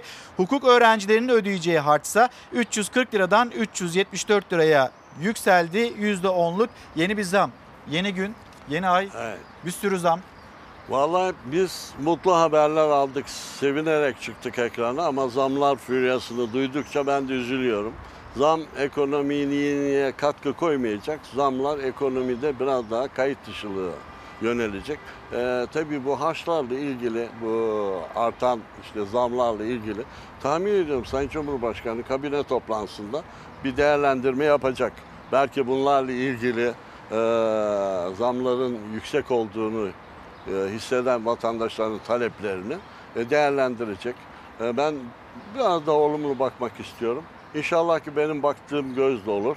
E, Bunların birçoğu döner ve bu böyle %15'lik, %20'lik zamlar devam ederse vatandaş bunun altından kalkamadığı gibi vatandaş dediğiniz yani esnaf sokaktaki sizin nabzınızı tutan ülkenin barometresi e, onların mağduriyeti de ortada. Yeni bir değerlendirme, kısa çalışma ödeneği Evet. ya da işsizlik yasağının kalkması böyle bir şey bekliyor musunuz? Evet. Ya da neden önemli bu? bu Şimdi- bunun devamını neden istiyorsunuz? Şimdi tabii çok önemli. Türkiye'deki işsizlik rakamlarını biliyorsunuz. 4 Evet. milyon üstünde. Dolayısıyla şimdi e, böyle bir serbestiyet geldi işçi çıkarma olana. Ama biliyorsunuz kalifiye elemanın çıkarılması sanayide olsun, imalatta olsun çok mümkün değil. Vasıfsız elemanlarda bir e, problem olabilir. Ama bunun da yolu var. Yani şimdi işverenin, işçinin payını üst üste koyduğumuz zaman yüzde otuz yedi buçuk. En azından hem işçiden kesilen rakamın hem de işverenden kesilen rakamın makul bir seviyeye gelirse hem kayıtsız ekonomide işsiz insan kalmayacak ve herkes çalıştığı iş yerinde sigortalı olacak. Dolayısıyla devlet daha çok gelir elde edecek. Ama yüzde otuz yedi buçuk bir asgari ücretli de kesilen baktığınız zaman insanlar diyor ki benim maaşımı tam ver ben sigorta falan istemiyorum. Hem insanlar ondan sonra belirli yaşa geldiği zaman ah diyor keşke sigortam yazsaydı hiç maaş almasaydım diyor. O hale düşmemek için bence Ama bu da en, bir tabii ki çaresizliğin Evet, sonucu. Evet, en önemli şey, en önemli şey e, bu işverenin üzerindeki yüklerin düşürülmesi. Yani yüzde 50, yüzde 60, yüzde 70 ne kadar düşerse ekonomi o kadar canlanacak. Yapılmazsa? işsiz sayısı kalmayacak. Yoksa ne oluyor? Bildiğiniz üzere bir kısım e, yabancı e, tabii sigortalı çalıştırmak da mümkün olmuyor o e, gelen misafirlerimizi. Dolayısıyla onlar da istemiyor. Ben nakit para isterim diyor. Ben yarın çekip gideceğim ülkeme diyor. Dolayısıyla e, bizim aramızdaki bu işsizlik oranındaki rakamlar e, daha da büyür mü diye düşünüyorum. E, bildiğiniz Böyle bir üzere- ölçümünüz var mı? Ne kadar da artar? Yani bakıyoruz Şimdi- biz resmi rakamlara. şimdi- Geniş tanımlı işsiz sayısı 10 milyondan fazla. Şimdi şu anda e, imalat sektöründe, sanayi sektöründe bir hamle var. Çünkü Avrupa biliyorsunuz, Avrupa Birliği'nde işler durdu. Ülkemizde biraz daha böyle ihracat ağırlıklı, üretim devam ediyor. Kalifiye eleman zaten her zaman e, yani bir dönerci dükkanında, bir e, lokantada böyle e, birinci sınıf bir aşçıyı işsiz bırakmanız mümkün değil. İyi bir garsonu, müşteriyle iletişimi mümkün değil. Ekmek çıkaracağı. Yani işsizlik sayısında önemli bir artış olmayacak. Ben şunu da e, öngörüyorum. E, sahil kentlerin biliyorsunuz deniz mevsimi, plaj mevsimi. Oralarda da istihdamla ilgili hatta orada satıcılarla ilgili de bir böyle işsizler ordusuna katılmayacak işini bilen insanların yapacağı işte e, tezgahlarla birlikte işsizlik rakamlarının e, bu aylarda büyümesini düşünmüyorum. E, bir ikincisi de inşallah ki olmayacak. Tabii birçok işsizimiz var. E, bunlar tabii şimdi diyorlardır başkanım sen söylüyorsun ama ben iş bulamıyorum vesaire. Asgari ücrete razıyım gene bulamıyorum. Bildiğiniz üzere biraz evvel gene konuştuk kendi aramızda. Bildiğiniz üzere üniversite mezunu iş arıyor. Yani ülkemizde parmakla gösterilirdi. İşsiz kalmasını bırakın. İşte bunun için e, sadece e, beyaz yakalı olması şart değil. Zanaata yönelmesi, ticarete yönelmesi de çok önemli. Benim umudum e, bu mevsimsel itibariyle biliyorsunuz tarla bitkileri çıkıyor. Tarımda bir istihdam, e, turizm sektöründe bir canlanma olacak. Yine söylediğim gibi sanayi sektöründe böyle. Çok umutsuzluğa kapılmamak lazım ama zam da yapmamak lazım. O zaman Vatandaşı bugünkü- rahatsız etmemek lazım. Bugünkü başlığımızla ilgili hem bundan sonra esnaf için ne bekliyorsunuz bir genel değerlendirme ve toparlaması Evet. için soruyorum. Bir de hani normal bulmadığınız nedir? bu süreçte esnaf için, vatandaş için? Tabii en önemlisi esnafın önündeki en büyük sorun kuralsızlık. Birincisi kuralsızlık. İkincisi parakende sektörü yasası halen çıkmadı. Ne hikmetse bir araya geliniyor. Her hükümet döneminde yani ilk defa gelmiyor gündeme. Hep kadük kalıyor. Ya bir an evvel çıksın kardeşim. Yani yan yana iki tane kuaför, dört tane simitçi, beş tane bakkal, üç tane efendim eee, berber dükkanı açıldığı zaman e, piyasada hem eee, sermayenin atıl dönüme döne- dönüşmesi hem milli servetin kaybolmasına neden oluyor. Hem de bir haksız rekabet en ücra köşeye kadar e, benim param var. Ben ticareti yaparım. Ticaretin önünde engel olmaz. Senin satmadığın tüm ürünleri de benim e, satmayacağım tüm ürünleri de satarım deyip aynı mekanda e, onlarca ticaret erbabının işine mani olanlara da müdahale edilmesi lazım. Yani ticaret önündeki engellerin kalkmasıyla birlikte ticarette bir düzenlemenin gelmesi lazım. Parakende yasasının mutlaka çıkması lazım. İnsanlar kendi çaplarına göre, hacimlerine göre, sermayelerine göre iş yapması lazım. Yani ben de bir yapıyor, ben de yapayım mantığını bırakalım bir kenara. Artık e, organize olunması lazım. Yok efendim işte benim varım diye Hakkari'nin en ücra köşesinde de açarım. Ankara'nın göbeğinde de İstanbul'un bulvarında da yok. Böyle bir kural dünyanın hiçbir yerinde yok. Artık Amerika'yı yeniden keşfetmeyeceğiz. İlker Bey, olan var olan şeyi, gördüğümüz şeyi o ülkelerde uygulananları ülkemize monte edeceğiz. Hatta biz onlardan daha öndeyiz. Biz ahi kültürü geleneğinden gelmişiz. Ee, ticaretin, e, rızkın yüzde dokuzu buradan e, temin ediliyor deyip o mantıkla başkalarının hakkına tecavüz etmeyeceğiz. Yoksa ben güçlüyüm. Ben açıyorum kardeşim sen de aç demeyle bu iş olmaz. Pehlivan bile kilolarını eşdeğerli insanlarla güreştirilir değil mi? Boksörler gene kendi kilosuyla. Ama senin sermayen var, benim param var, bu işte de para var. Ben bu işi yapacağım, seni bitireceğim mantığı ülkemizde kalkması lazım. Buradan bir daha yeğiliyorum. Herkes kendi işini yapacak. Ekmeği ekmekçiye vereceksin, bir ekmek fazla vereceksin. Bugün 1 Temmuz hem esnafın iş yerlerinin açtığı gün hem bugüne kadar 15 aydır ayakta kalmaya mücadelesi veren vergisi, kirası, e, çocuklarının okul taksitleri birikenlerin şu andaki problemlerinin hepsini biliyor musun? Nedir? Yarına nasıl çıkacağız? Yarın neyle karşılaşacağız? Güvenli bir ortamda. İnşallah ülkenin diğer sorunları bu pandemi biliyorsunuz ciddi bir problem. Dünyanın e, tamamını etkileyen bir olaydı. Ülkemizde müdahale belki e, sorunsuz aşılmak üzere olacak ama kaybettiğimiz canlar ne olacak? Bu kadar yurttaşımız, bu kadar yakının mağduriyeti, sağlık çalışanlarının, efendim emeği geçen bilim adamlarının, aynı zamanda bunun yönetimiyle e, mücadele veren işte bakanlıklar çok önemli mücadele verildi. Ama en son söyleyeceğim şey şu. Esnafa destek olun. Esnafın ekonomik olarak büyüttüğünüz zaman ülke büyüyecek. Eğer bir ülkede esnaf küçülüyorsa, ışık sönüyorsa, eğer dükkanların üzerinde kiralık devrediyoruz yazıyorsa mutluluğun beklenmesi mümkün olmaz. İki kısa soru var. Evet, bir tanesi e, Lütfi Ocaklı'dan gelmiş. Sayın Palandöken'e sorar mısınız? Kayıt dışı çalışan yabancı sayısı nedir tahminen? Birinci Evet. soru bu. Bir de esnaf bugüne kadar 15 ayda geçen sürede ne kadar destek aldı? Net Evet. rakam nedir? Evet. Kısa kısa. Ra- rakamları biliyorsunuz 169 milyar e, işte krediyle birlikte 700 küsür milyar yani bir katrilyona yakın. Esnaf tabii bugüne kadar alınan en büyük desteği aldı ama yeterli mi? Yani 750 lira 500 lira kira desteği. E dükkanınızın kirası 10 bin lira onun için yetersiz. Ama dükkanının kirası 1000 lira olan 1500 lira olan ki çok az. Yine e, seyyanen Kredi verilen- aldı ama hibeyi azaldı. Hibede tabii yani ülke şartlarına göre verildi. Bildiğiniz üzere birçoğu bundan hacı kotundan dolayı alamadı. Halen süre uzu- uzuyor ki Evet. e, bu insanlar bu e, hibeye, e, kredilerdeki yapılandırmaya ulaşsın diye. Tabii e, nereden bakıldığınıza bağlı. E, yeterli mi? Değil.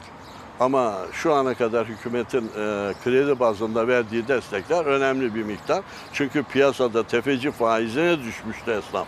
Şimdi yüzde dokuzla e, kefaret kooperatifi kredilerinden yararlanma imkanı var. Ama diğer bankalardaki bu faiz oranlar %20'lerin %25'lerin üzerinde. Yani faizlerin tamamının devlet bankasıyla koordine edilmesi de mümkün değil. Çünkü devletin de imkanları ortada. Biz de bu, bu, bu, bu ülkede yaşayan insanız. Ne yapılması lazım? Bütün bankalar elini taşın altına koyması lazım. Vicdan muhasebesi yapması lazım. Ülke önemli bir süreçten geçiyor. Dolayısıyla Bakın bir izleyicimiz mağdur. yazmış, bir Evet. esnafımız. Ben bir kuruş esnaf olarak yardım almadım diyor Evet. ve böyle çok izleyicimiz var, böyle Şimdi, çok şimdi esnafımız tabii var. bu arkadaşımız mutlaka kendi bağlı bulunduğu odaya gidecek. Ee, ya bir nace kotunda problem var ya da söylediğim gibi e, girişi tam yapamadı. Bildiğiniz üzere bunları e, elektronik ortamda müracaat ediyorsunuz. E-Devlet üzerinde vatandaşlık numaranızda bir, bir harf yanlış olsa alamıyor. Ya alama, alamayan arkadaşımız ben buradan söylüyorum hangi mesleği icra ediyorsa eğer e, Kuaför. ha, kuaför e, mutlaka müracaat etsin meslek odasına hemen onu alabilecek durumda ama süresi geçmediyse. Size sizin sözünüzü hatırlatıyor Derya Bey. Evet. Esnaf entübe oldu demiştiniz. Evet. Şu anda durum ne? Şimdi tabii entübeden çıkmak üzere hazırlık yapıyor. Yani şimdi esnafın Servise hemen- alınacak diye Şimdi- beklenti Şimdi içindesiniz. artık normal dinlenme odasına geçecek. Ondan sonra yatağa gidene kadar eğer zayiat olmasa esnafın işleri açıldığı an hepimiz mutlu olacağız. Ama şu anda e, tabii entübe odasında biraz evvel söylediğim gibi tekrarlıyorum. Ama e, artık e, inşallah ki iyi olacak. Yabancı işçi sayısı var mı elinizde tahminen Yabancı bir? işçi sayısı tam yok ama e, çalıştırılan önemli sektörlerde önemli miktarda. Hatta e, bu bu konuda da e, birçok işveren e, ya kardeşim bulamıyoruz, e, işçi bulamıyoruz. İşte belirli meslek dallarında biliyorsunuz e, en azından zanaat olan insanlar, kalifiye elemanlar alınıyor. Dolayısıyla tabii bu bu da bir mes- e, ülkenin önemli sorunu. Efendim çok teşekkür ederim. Ben teşekkür Geldiğiniz ediyorum. için hayırlı olsun, hayırlısı olsun esnafımız için, ülkemiz için.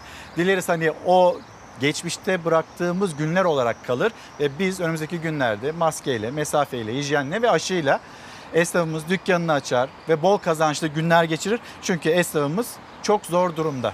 Ben de size teşekkür ediyorum. Hem kanalınıza hem bütün medyaya. Esnaf ve zanaatkarın bu sıkıntılı döneminde belki de en büyük ilacı siz oldunuz. Her gün gündeme getirdiniz. Her gün takip ettiniz meseleyi. Hatta benden de vakıf olarak sorduğunuz sualleri birçoğunu e, önünüze bakmadan konuşabiliyorsunuz. Önemli. Esnaf meseleleri de e, gündemde sıcak tutuldu. Bu konuda emeği geçen herkese teşekkür ediyorum. Ee, inşallah ki 1 Temmuz yeni açtığımız günkü hevesle işimizi devam ettiririz diyorum. Sağ olun.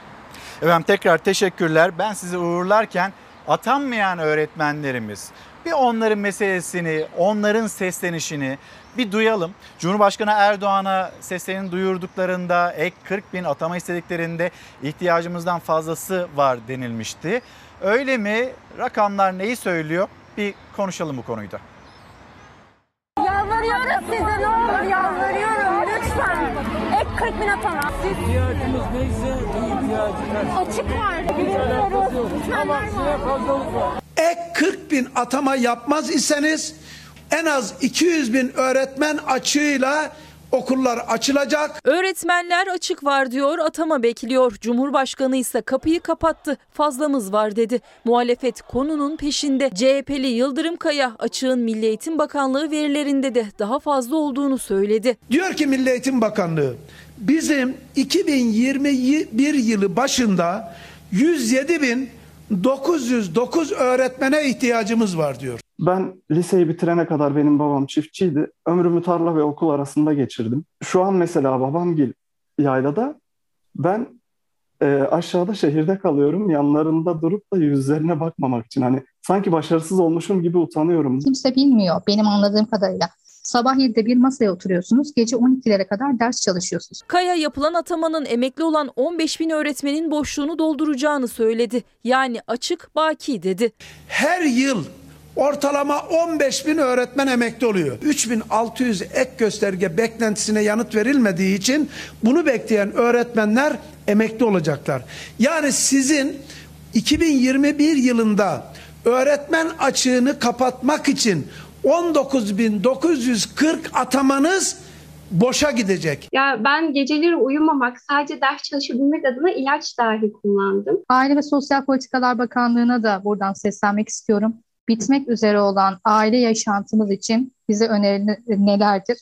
Ben şu saatten sonra 27 aylık kızımın geleceğini neye göre inşa etmeliyim? Sayın Recep Tayyip Erdoğan 10 yılda atanan 422 bin öğretmen rakamını söylüyor ama 145 bin ayrılan rakamı söylemiyor. Kaya son 10 yılda 422.043 öğretmen atandığını ama 145 bin öğretmenin de çeşitli nedenlerle görevden ayrıldığını söyledi. Öğretmen adayları 40 bin ek atama bekliyor. Milli Eğitim Bakanlığı Ziya Selçuk açıklamalarında bütçeyi yani Maliye Bakanlığı'nı işaret etti. 15 milyar Milli Eğitim Bakanlığı'na ek bir bütçe verilmelidir.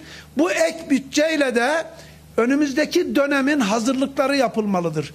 Pandeminin arkasına sığınarak bu aksaklıkların üzerini örtemeyiz. Yeni güne, yeni aya esnaf penceresinden baktık. Şimdi bir mola vereceğiz. Döndüğümüzde Profesör Doktor Necmettin Ünal yanımızda olacak. Doktorların, bu konunun uzmanlarının normalleşme ile ilgili endişeleri, kaygıları var mı? Kendisine sorularımız var. Bir mola verelim. Eğer sizin de sorularınız varsa Instagram'dan ve Twitter'dan bize ulaştırabilirsiniz. Normal mi başlığı altında konuşuyoruz. Hemen bir mola, dönüşte buluşalım. Günaydın bir kez daha devam ediyoruz. Yeni haberler var, son dakika gelişmeleri var. Hemen aktaralım çünkü hani bu son dakika gelişmelerinden sonra siyaset bambaşka bir şeyi konuşuyor olacak.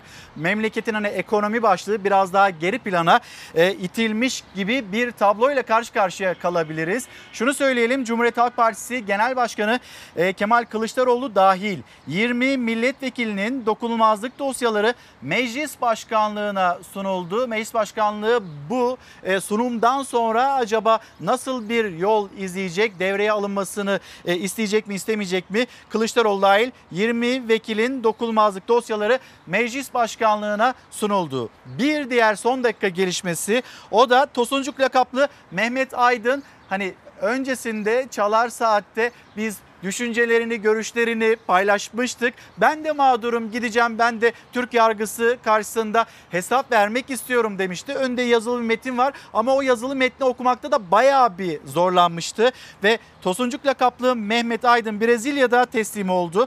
Kurucusu olduğu Çiftlik Bank üzerinden binlerce kişiyi dolandırdıktan sonra yurt dışına kaçan ve kırmızı bültenle aranan Tosuncuk lakaplı Mehmet Aydın'ın Brezilya Sao Paulo'da teslim olduğu bildirildi. İki yeni gelişme, iki sıcak gelişme ve şimdi bir misafirimiz olacağını söylemiştik ve Ankara Üniversitesi'nden Profesör Doktor Necmettin Ünal hani bu koronavirüs sürecinde görüşlerine, düşüncelerine çok fazla başvurduğumuz uzman isimlerden birisiydi. Şu anda yanımızda. Hocam günaydın. Hoş Günaydın. geldiniz. Böyle hareketli bir gün, son dakikalar yağıyor, zamlar yağıyor, yeni kararlar, yeni haberler hızlı bir şekilde aktarmaya çalışırken şimdi bir haberimiz var.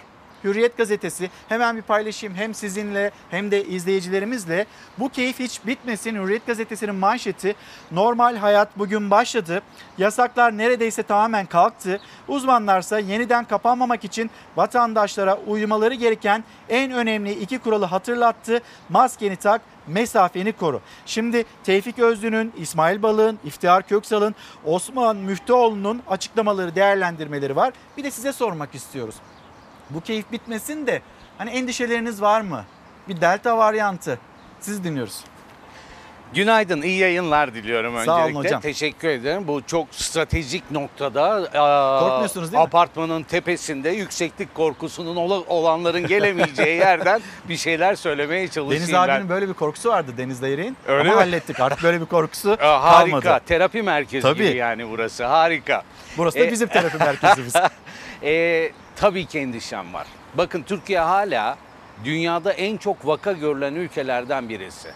Yani Amerika, Brezilya, Rusya, İngiltere, Fransa vesaire onlardan Hindistan tabii ki ardından Türkiye geliyor. Hala 5000 bandının altına düşememiş durumdayız ve enteresan bir konumdayız. Biliyorsunuz yasaklar kalktı. Yasakların kalkmasıyla beraber başka bir şey yapıldı. Pakistan ve Afganistan dışındaki ülkelerden geliş artık Türkiye'ye çok kolay. Ee, Bu ülkelerin başında da Rusya ve İngiltere gibi hakikaten delta varyantının yaygın olduğu ülkeler de var. Artı Hindistan'ın İngiltere'ye giderken uğrayabileceği ülkelerden birisiydik hatırlarsanız. Şu anda gerçi İngiltere bizi kırmızı listeye dahil etmiş durumda. O yüzden Hindistan üstünden de buradan da kimseyi almıyor. Ama bu şartlar içerisinde 5000 vakanın olması ve delta varyantına açıklığımızın çok fazla olduğu bir bu dö- dönemde hakikaten e, bütün tedbirlerin kalkıyor olması bize iki tane yükümlülük yüklüyor. Çok ciddi yükümlülük. Bir, klasik korunma tedbirlerinden asla vazgeçmemeliyiz. Tabii ki çok zor. Bu sıcakta bunlara uymak, hakikaten maske takmaktan ben de nefret ediyorum artık. İnanın nefret ediyorum. Ama başka çare yok. Mümkün olduğu kadar uymak zorundayız.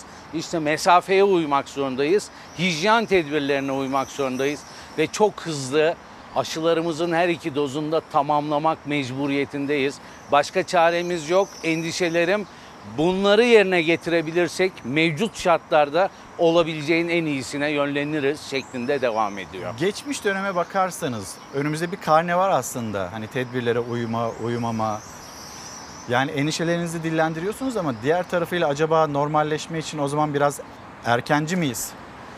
Şimdi tabii e, İlker Bey bu normalleşme o kadar çok yönlü bir karar ki. Yani buna bir tek tıp gözlüğüyle baktığınız zaman tabii ki erken. Ama buna bir tek tıp gözlüğüyle bakmanız mümkün değil. En basiti ben size soruyorum. Psikolojiniz nasıl? Psikolojik gözlükle bakın. Hakikaten herkes bunaldı, sıkıldı. Artı ekonomik gözlük var. İnsanlar perişan, ekmek paralarını kazanmak isti- istiyorlar. Onun için belli e, açılmalar kaçınılmaz ama tamamen mi açılmaydı bu? Tartışılması gereken konu bu. Ben herkesten rica ediyorum. Klasik korunma tedbirleri artı e, şu anda Türkiye'de yeterli aşı olduğu görülüyor. Mutlaka hızla ve iki doz aşılanmanın tamamlanması. Hocam bize bu delta varyantını bir anlatır mısınız? Yani bunu bilelim ki tam da normalleşmişken o kurallara yine hiçbir rehavete kapılmadan devam edelim. Vallahi delta ver, varyantıyla ben resmen hiç tanıştırılmadım. Ee, Nasıl? Şöyle tanıştılar ya bu delta Denk varyantı. Bu Necmettin diye kimse bana bir Bu tanıtmadı. evet. Sebebi de şu.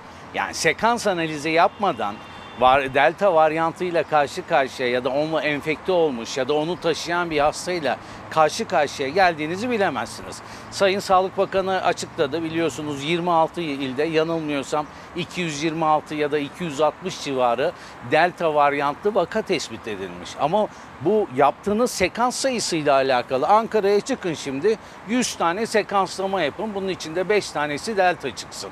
E, Ankara'yı tes- temsil etmiyor bu, bu beş vaka ve Türkiye'nin konumu, turistik aktiviteler ve internasyonel uçuşlarda bir hap görevini görmesi, bundan önce Hintlilerin İngiltere'ye giderken Türkiye üzerinden geçip İngiltere'ye gidiyor olması, sınırlardaki tedbirlerimizin ve aşılama oranımızın seviyeleri bunların hepsini düşündüğümüz zaman resmen tanıştırılmasak bile herhalde bayağı samimi olmaya başladığımız bir arkadaş bu delta Eyvah. varyantı ve delta varyantı aslında yeterli sekans analizi yapılan yerlerde çok artıyor. Hindistan'daki durumu biliyoruz. İngiltere'de %90'lara çıktı. Amerika Birleşik Devletleri'nde %20'lere çıktı. Rusya keza çok yüksek rakamlarla gidiyor. E, Türkiye'de de bu oranların artıyor olması kaçınılmaz. Tabii ben birinci basamakta çalışmıyorum. Gelen hastanın ilk bakan hekim değilim ben. Ne enfeksiyon hastalıkları uzmanıyım ne göğüs hastalıkları uzmanıyım. O arkadaşlar bunun klinik belirtilerini daha iyi bilirler ama onlardan aldığım bilgiye göre basit gripal enfeksiyon e, bulgularıyla ortaya çıkıyor. Ve şayet Türkiye'de şu anda ya- yaygınsa bile yoğun bakıma yatış oran- oranlarında hafif bir kıpırdanma olmasına rağmen son günlerde Öyle, mi sizin servisinizde öyle mi? Bir kıpırdanma mı Hafif başladı? bir kıpırdanma var ama öyle çok büyük değil. Yani o eski günlerdeki gibi değil. Ee, Aşılandığımız içindir belki. aşının katkısı olduğunu düşünüyorum. Aslında İngiltere'den gelen veriler hastaneye yatış oranla bulaşıcılığı zaten yüzde 40-60 daha fazla. Hastaneye yatış oranlarında daha yüksek olabileceği konusunda bilgiler var. Bu arada özellikle sağlık personelinden bazı hastanelerden e, enfeksiyon haberleri geliyor, pozitif PCR neticeleri geliyor ama bunların hiçbirinde klinik tablo çok ağır değil. Bizim yoğun bakıma yatırdıklarımız da genellikle başka hastalıkları olup zaten yaşlı, immünosüpresif hastalar. Onlarda hafif bir kıpırdanma var. Onlar delta varyantı mı bilmiyoruz. Olabilir, olmayabilir. Ama hafif bir kıpırdanma var. Ama genel tablo şu. Benim buradan izlediğim, yanlış olabilir tabii bu. Ee, İngiltere böyle demiyor. Hastaneye yatış artıyor diyor. Ölüm oranı artmıyor ama diyor. Yoğun bakıma yatış aman aman artmıyor diyor ama hastaneye yatış artıyor diyor. Bizde o kadar e, sıkı bir tabloyu hastaneye yatış oranında da ben algılamış değilim ama tekrar ediyorum enfeksiyoncu hasta arkadaşlar, enfeksiyon e, acil servis doktorları bunu daha iyi değerlendirir. Aile hekimleri bu arada tabii ki daha iyi değerlendirecekler. Onların endişeleri var. Yeni bir pikle karşı karşıya Evet, kalabiliriz diye. evet. Şimdi biz ilk dozda başarılı bir şekilde aşılamayı yapıyoruz ama ikinci dozda hala istenilen seviyede değiliz. Hatta biraz da böyle e, altında kalıyor. Daha fazla kişinin aşılanması gerekiyor. O ikinci dozların da tamamlanması gerekiyor ve hani bir pik beklentisi var. Şimdi o şuradan çıkıyor İlker Bey. E, BioNTech aşısının bile yani mRNA aşısının bile Delta varyantına karşı özellikle tek dozda etkinliği %30-33'lere düşüyor. Yani ne bu? Sinovac'ın normal varyanta, İngiliz varyantına etkinliği seviyesine düşüyor. Ancak ikinci dozu yaparsanız bundan 15 gün sonra %88'e çıkıyor. Sinovac'la ilgili iki aşıyla ilgili konuşalım. Şu anda aktüel olan iki aşı Evet. var Türkiye'de. Sinovac firması bir açıklama yaptı. Dedi ki iki doz Sinovac alanlar delta varyantı nedeniyle üçüncü dozu da olsunlar dedi. Ama bu açıklamayı yaparken verileri paylaşmadı. Veri yok. Ama mRNA aşıları ile ilgili her türlü bilimsel veri var ve sonuç şu. mRNA aşılarının iki dozunu birden olmak zorundayız. Zaten Sağlık Bakanlığı bence bu anlamda doğru bir karar verdi. Aşılar arası iki doz arası süreyi kısaltarak 4 haftaya indirdi. Açıklamasına bir bakalım mı Fahrettin Koca'nın? Tabii ki, Sayın buyurun. Sağlık Bakanı yapmış olduğu açıklamayı hemen paylaşalım. Sonra hani bu e, doz ayarlaması mesela hocam iki doz BioNTech oldunuz. Üçüncü doz bir BioNTech'e gerek var mı? E, Çin aşısı olundu iki doz. Orada yapılması gereken aşı ne? Onu sormak istiyorum ama önce Fahrettin Koca'nın açıklaması. Bilim kurulumuz bugünkü toplantısında 3. doz aşıların gerekliliği konusunda değerlendirmelerde bulundu. 2 doz aşı olmuş 50 yaş ve üzeri vatandaşlarımız ile sağlık çalışanlarımız yarından itibaren istedikleri aşı ile 3. doz aşılarını olmak üzere randevu alabileceklerdir. Vatandaşlarımız ve sağlık çalışanlarımız ilk iki dozda hangi aşıyı yaptırmış olurlarsa olsunlar, üçüncü doz olarak istedikleri aşıyı olabilirler. Bu konuda tercih sizlere aittir. Gönül rahatlığı ile istediğiniz aşıyı üçüncü doz olarak yaptırabilirsiniz. Üçüncü doz aşının hangi aşı türü ile olduğunun herhangi bir kısıtlaması ya da önceliği yoktur. Şimdi bu açıklamanın bize söylediği nedir hocam? Ve Sayın Sağlık Bakanı 3. dozun yolunu açtı. Başta sağlık personeli olmak üzere 50 yaş 50 üstüne. yaşın üstündeki herkese açtı. Bu doğru bir karar. Ee, şöyle doğru bir karar. Türkiye biliyorsunuz aşılamaya Sinovac'la başladı. Ve Sinovac e, etkili olmasına karşın, altını çiziyorum, etkili olmasına karşın etkinlik düzeyi daha düşük olan bir e, aşı. Ve delta varyantına karşı ne kadar etkili olduğunu da bilmiyoruz. Ama biz biliyoruz ki BioNTech, hele hele iki doz yapılan BioNTech %80'e kadar etkili olabiliyor. E, Sayın Bakan e, Sinovac aşısı ya da BioNTech aşısı olabilirsiniz dedi. İki dozdan sonra üçüncü doz rappel ya da booster doz olarak olabilirsiniz dedi ama Sinovac'ın buradaki etkinliğini bilmiyoruz biz. Yani bununla ilgili veri en azından benim elimde yok. Ben okumadım. Ama BioNTech mRNA aşısının etkinliğini biliyoruz. Dolayısıyla ben e, Sinovac olanlara hızla mRNA aşıları e, rappellerine yaptırmalarını öneriyorum. Peki bu üçüncü dozla ilgili başka bir şey söylememiz gerekiyor mu? Gerekiyor. Şimdi dünyaya bakın üçüncü doz nerede yapılıyor? Biliyor musunuz İlker Bey? Nerede yapılıyor efendim? Yani benim bildiğim bir tek Bahreyn ve Birleşik Amar- Arap Emirlikleri başladı üçüncü doza. Neden başladılar Aa, onlar üçüncü doza? Onlar da şöyle başladılar. Onlar da yine bir Çin inaktive virüs aşısı kullandılar. Biofarm ve iki ülkede de bundan sonra ya Biofarm'la Birleşik Arap Emirlikleri'nde e, diğerinde ise BioNTech'le aşılama kararı verdiler. Şimdi siz bir aşı oldunuz. Ya bu yetmedi ben bir üçüncü dozu olayım diyorsunuz. Bunu hangi veriyle söyleyebilirsiniz? Birkaç veri var burada. Bir, bu aşıyı olan iki dozunu olandan bahsediyor. Kişilerde ne kadar yeniden enfeksiyon oluyor ona bakarsınız. İki, antikor düzeylerine bakarsınız ki bunun ne kadar değerli olduğunu sizlerle de çok tartıştık. Evet, Soru çok. işareti. Üçüncüsü T hücre yanıtlarına bakarsınız. Bunları değerlendirirsiniz. Reenfeksiyon, yeniden enfeksiyon oranları yükseliyorsa, antikor düzeyleri hızla düşüyorsa, T hücre düzeyleri hızla düşüyorsa bu zaman hemen rapel doz dediğimiz üçüncü dozu yaparsınız. E bununla ilgili elimizde veri var mı Türkiye'de? Yok. Veri yok. Muhtemelen Sağlık Bakanlığı'nın elinde veri var. O zaman israf mı? Hayır kesinlikle. Özellikle Sinovac aşısı olanlar için kesinlikle israf değil. Çok doğru bir karar. Mutlaka olmaları lazım. BioNTech olanlar için?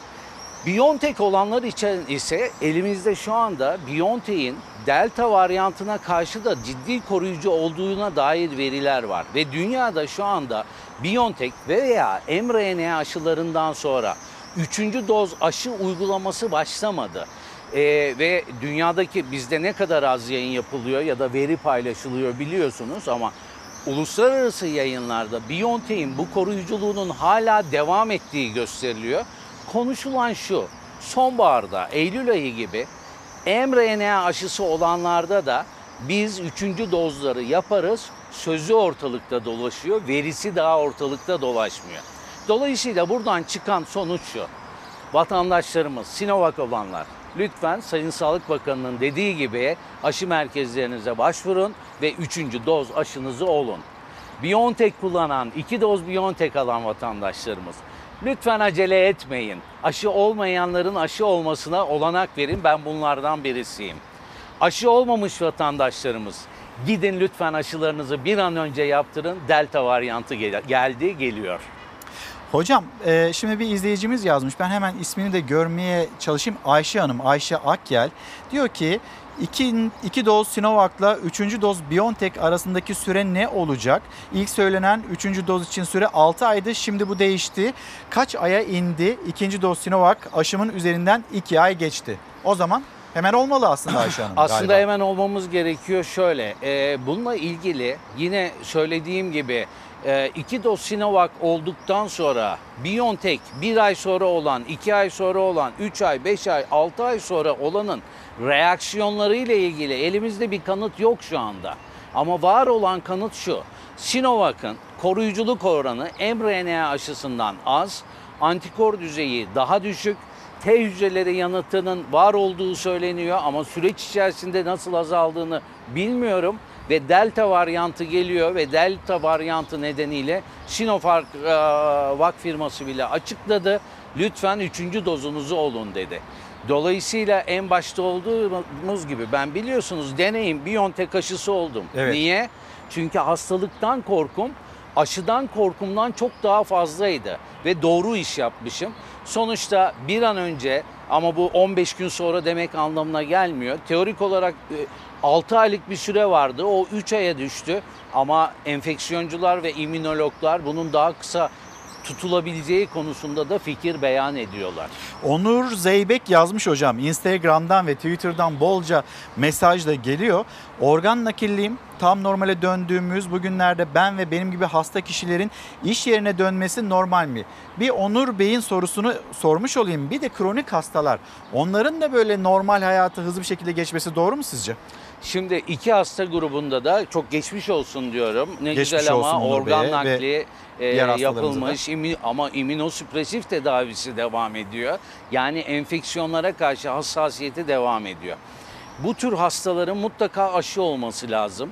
Aşının tekrarını da mutlaka yaptırması lazım ve bir şeyi unutmamaları gerekiyor. İmmünolojik sistemi yani bağışıklık sistemini baskılayan hastalığı ya da ilaç tedavisi olanlarda aşının koruyuculuk etkisi de azalıyor. Ama buna rağmen aşı olsunlar ve onlar klasik koruma önlemlerini daha yoğun olarak uygulamaya devam etsinler. Buna maske, mesafe, hijyene dahil ettiğimiz zaman iş yerinin şartları da buna dahil olmuş oluyor doğal olaraktan. Yaşlılarda ise benzer bir durum var. Yaşlılarda da eğer çok fazla başka hastalıkları varsa, bağışıklık sistemi çok e, yavaşlamışsa, yanıtı çok yavaşlamışsa mutlaka üçüncü dozlarını olsunlar. Daha az etkili olabilir ama korunma önlemlerini de sarfiyen uygulamaya devam etsinler lütfen.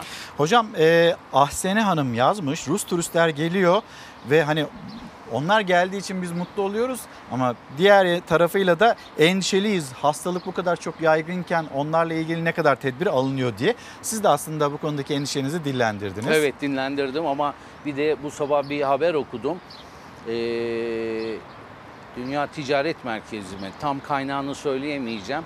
Ee, bir öngörüde bulunmuşlar. Turizmdeki azalma nedeniyle 2021 yılında bu şartlara rağmen Türkiye'nin turizm kaynaklı olaraktan gayri safi milli hasılasındaki azalmanın %6 ile 9 arasında olacağı sonu şeklinde bir tahmin var.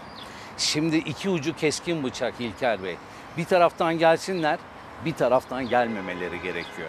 Ama bence Rusya'da delta varyantının bu kadar yoğun olduğunu göz önüne aldığımız takdirde ki aşılama oranları da bir İngiltere gibi değil. Aşılama oranları da düşük ve şu anda en fazla 600 küsur kişi ölüyor hala e, Rusya'da.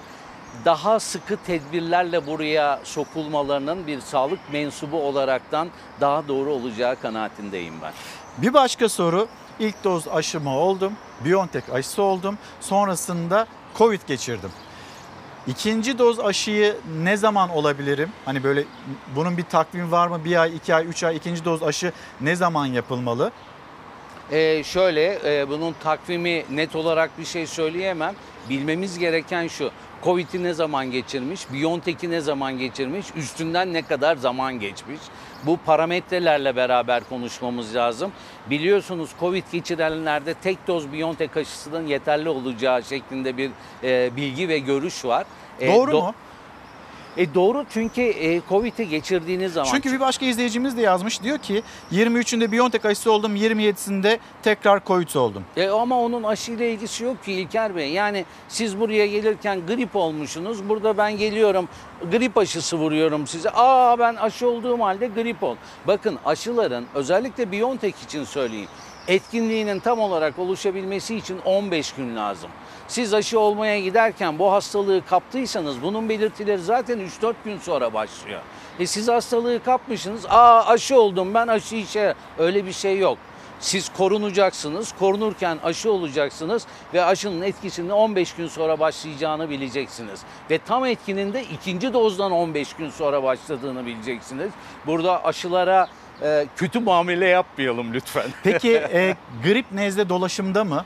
Yani kendisini nezle olarak hisseden bir kişi aslında Covid olma ihtimali nedir? Aşı da olduysa. Ee, özellikle delta varyantının gripe benzer semptomatolojiyle geldiği söyleniyor. Bunun için tabii e, başvuran e, grip semptomatolojisiyle başvuran kişilerin mutlaka Covid ile ilgili PCR testlerini yapmaları gerekiyor ama PCR testi tek başına bu delta varyantıdır demiyor. Ama bu arada bizim burada aldığımız önlemler nedeniyle İnfluenza e, eski yıllara göre çok azaldı. Yaz aylarında zaten az görülüyor. Sonbaharda bir beklenti ama influenza'nın da artması. Tabii bu arada kapalı alanlara gireceğimiz için Covid'in de artması bir beklenti. Onun için Türkiye Eylül ayına kadar 120 milyon doz BioNTech aşısı alacak. Başka aşılar da var. Eylül ayına kadar biz bu aşılamaları halkın büyük çoğunluğunda tamamlamak zorundayız ama orada da bir çekincem var benim. Ne kadar çok e, izleyicimizden geliyor. Aşı oldum. Bir hafta sonra geçti yine Covid oldum. Mesela Hülya Hanım yazmış. Nisan 12'de aşı oldum. Sinovac aşısı. Haftasında Covid oldum. Şimdi ne zaman tekrar aşı olmalıyım diye soruyor. Ee, Erdan Uzun da 2 doz Sinovac oldum. Antikor oranım e, 10.58. İyi mi hocam demiş size. İyi. İyi. Yalnız şöyle yine Sinovac için de aynı şey geçerli. Yani siz hastalığı kaptıysanız aşıyı vurulduğunuz gün sizi korumuyor. Antikor cevabının olması pozitif bir şey ama antikor cevabı bağışıklığın tüm yönlerini yansıtan bir şey değil. Ben mesela hala baktırmadım antikoruma. Benim antikorumu bilmiyorum. Ben doğru olduğu e, bağışıklık yanıtımın olduğunu düşünüyorum. Her gün bir sürü hastayla yüz yüzeyiz. Covid'li hastayla yüz yüzeyiz. Ben Covid olmadım İlker Bey. Ne güzel. Aman uzak olsun. Hepimizden, uzak olsun. hepimizden uzak olsun. Maskeleri ne zaman atacağız hocam diyorlar.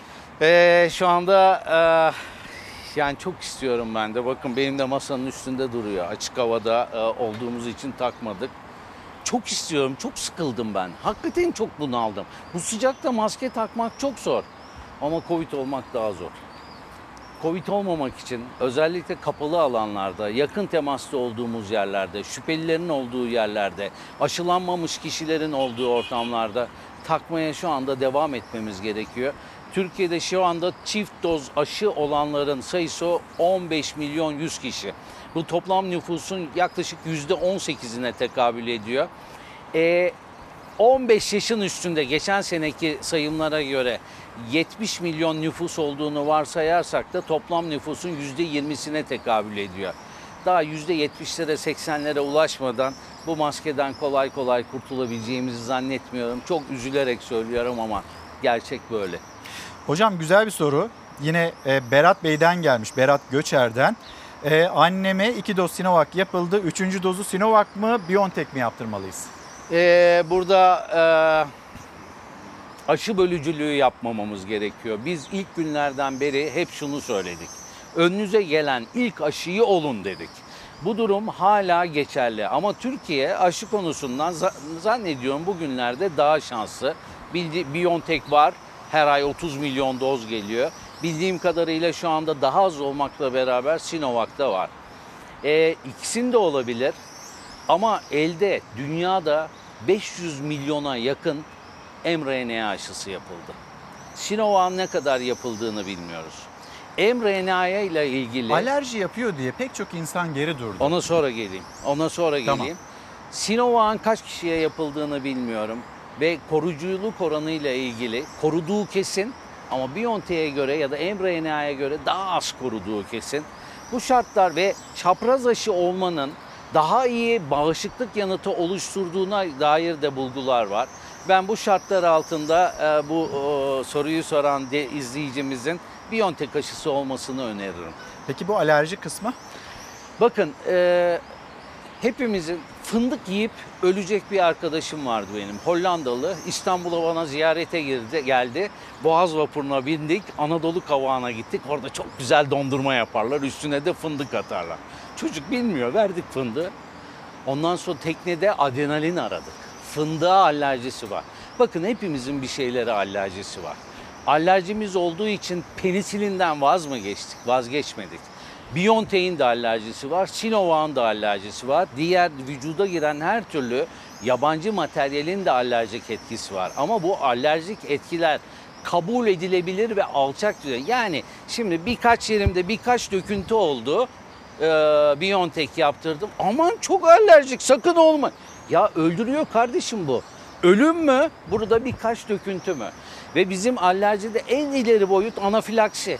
Bizim hastanemizde de alerji e, bu aşılar ikisi de yapılıyor. Ben bir defa anafilaksi gördüm. Neyle? Sinovac'la. Olmayalım mı Sinovac? Hayır aldık tedavi ettik taburcu ettik. Dolayısıyla bu tür basit komplikasyonları ya da yan etkileri çok büyüterekten ölümcül bir hastalığı yok saymayalım. Aynı duyurum kalp kası iltihabı için geçerli İlker Bey. Ben açmak zorunda kaldım. Çok soru geliyor. Bakın 300 milyon aşı yapılmış. mRNA aşısı. 1226 kişide miyokardit olmuş. Veriye göre kimse ölmemiş. 3-5 gün önce sadece bunlardan 9'u hastanede, ikisi yoğun bakımdaydı. 300 milyondan 11 kişiden bahsediyoruz. Lütfen buradan arabayla gideceksiniz. Bana kaza yapma oranınızın kaç Daha olduğunu yüksek. söyleyeyim. Çok daha yüksek. E, arabaya binmeyin o zaman İlker Bey. Niye biniyorsunuz arabaya? Aşk olsun size. Bir soru daha Ayşe Kahraman. 3 yıl önce beyin ameliyatı olmuştum. Doktorum aşı olmam konusunda net bir şey söyleyemedi. Ben de aşı olmadım tedirginim. beyin ameliyatının ne olduğu, ne hastalık olduğu, şu anda ne tedavi aldığı, e, aşıya engel olacak bir tedavi alıp almadığını bilmiyorum. Ama 3 sene önce olmuş ve bitmiş bir olaysa şu anda aramızda sapasağlam birisi ve beyin ameliyatı olduğu halde oturmuş mesajını yazıyor. Son derece sağlıklı olduğunu düşünüyorum. O zaman aşı Şayet bu şartlar olabilmeli. geçerliyse aşı olabilir diye düşünüyorum. Ee, iki ay önce Covid geçirdiğim antikor sonucum bir yandan da antikor sonuçlarını soruyorlar hocam size.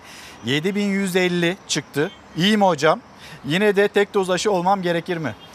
Şimdi antikor sonuçları ile ilgili yorum yapmak çok zor. Çünkü antikorla ilgili testlerde bir ne antikor bakıldığı var.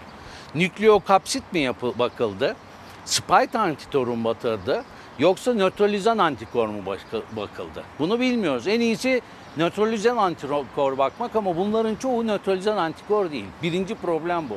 İkinci probleme geçelim. Yani antikora güvenip de aşı yaptırmaktan kimse vazgeçmesin. Hayır bu sayılara da güvenme. Sayılara da. Vazgeçmesinler. Ee, olmaması da e, problem değil, olması da problem değil. Bir de birimler.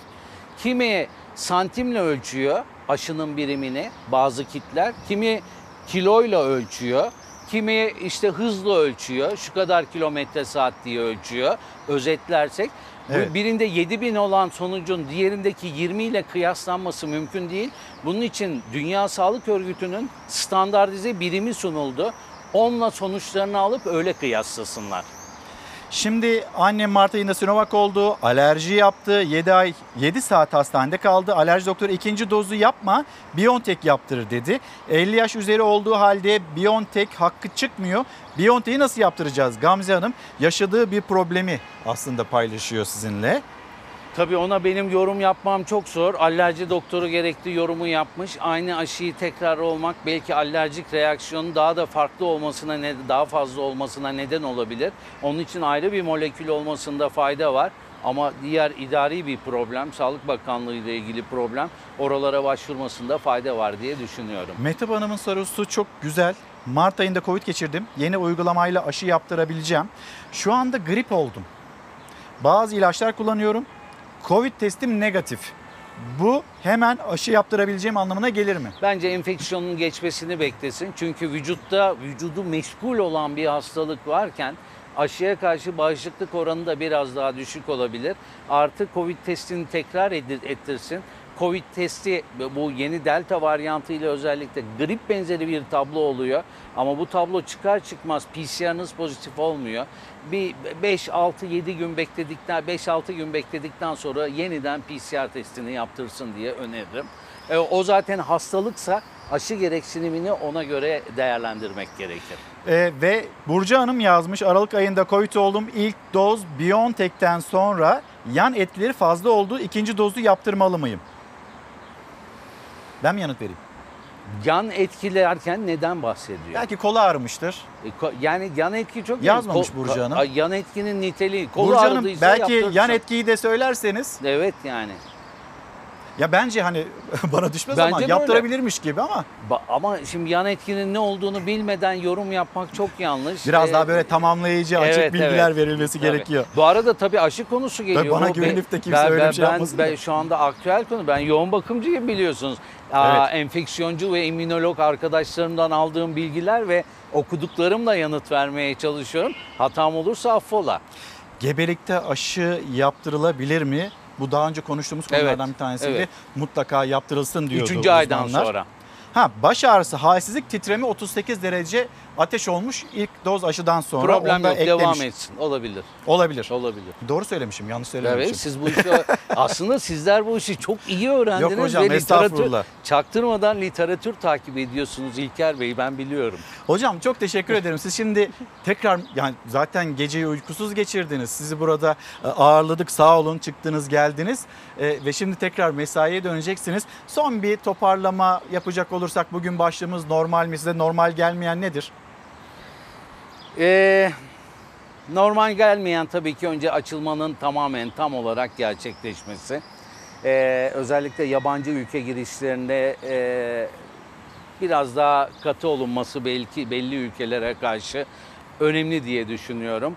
Ama bir tek anormal gelenleri söylemeyelim, normalleri de söyleyelim, doğru olanları da söyleyeyim. Aşılar arası e, periyodun kısaltılması çok doğru bir karar. Özellikle Sinovac aşısı olanların iki doz yeniden aşılanma olasılığının açılması çok çok güzel bir olay. E, tedbirlere, bireysel tedbirlere devam etmek zorunda olmamız ise maalesef en kötü haber. E, ama devam edeceğiz. Başka çaremiz yok İlker Bey. Hocam çok sağ olun. Güler yüzünüzle, neşenizle hani önemli bir meseleyi, meseleyi hem anlattınız hem bilgilendirdiniz.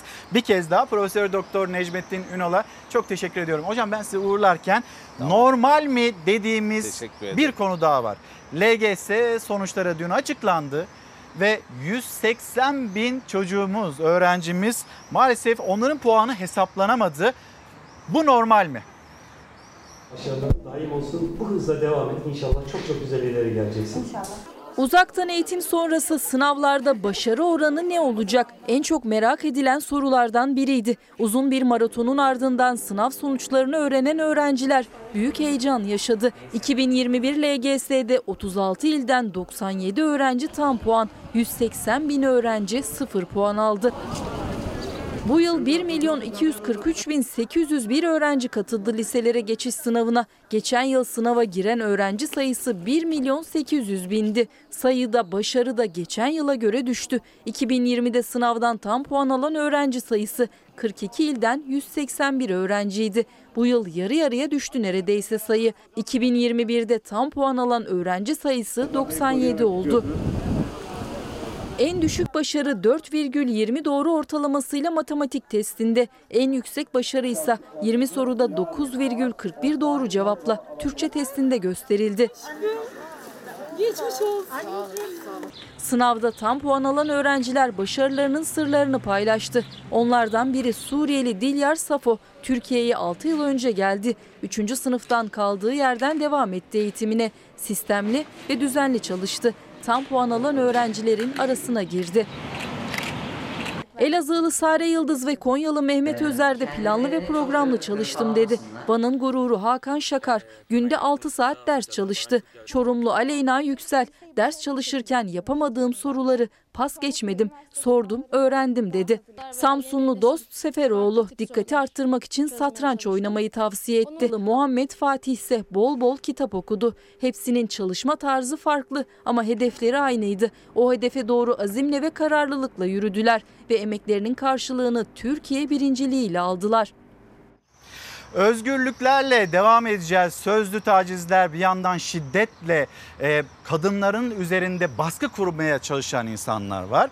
Diğer tarafıyla sözlü tacizde bulunan kişiler var.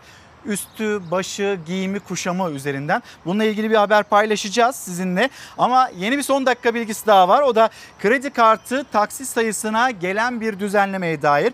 E, BDDK Bankacılık Denetleme Düzenleme Kurulu kredi kartına taksit süresiyle ilgili yeni düzenlemeyi yaptı. Altın alımında kredi kartına taksit sayısı 6 aydan 3 aya indi. Bir kez daha söyleyelim. Altın alımında kredi kartına taksit sayısı 6 aydan 3 aya indi. Şimdi devlet tasarruf yapıyor. Hani bazı kurumlar hariç mesela Cumhurbaşkanlığı ya da meclis orada değil onları kapsamıyor ama devlet tasarrufla ilgili bir genelge yayınlarken vatandaş da tasarruf edebilsin diye böyle kararlar açıklanıyor. Öyle zannediyorum. Ve şimdi Şebnem Tüfekçi kendi hakkını arayan genç bir arkadaşımız ve sokakta karşı karşıya kaldığı sözlü taciz. İster, ister şort giyerim. Utanmıyorum. Benim babam karışmıyor. Sana ne lan benim? Sensin lan.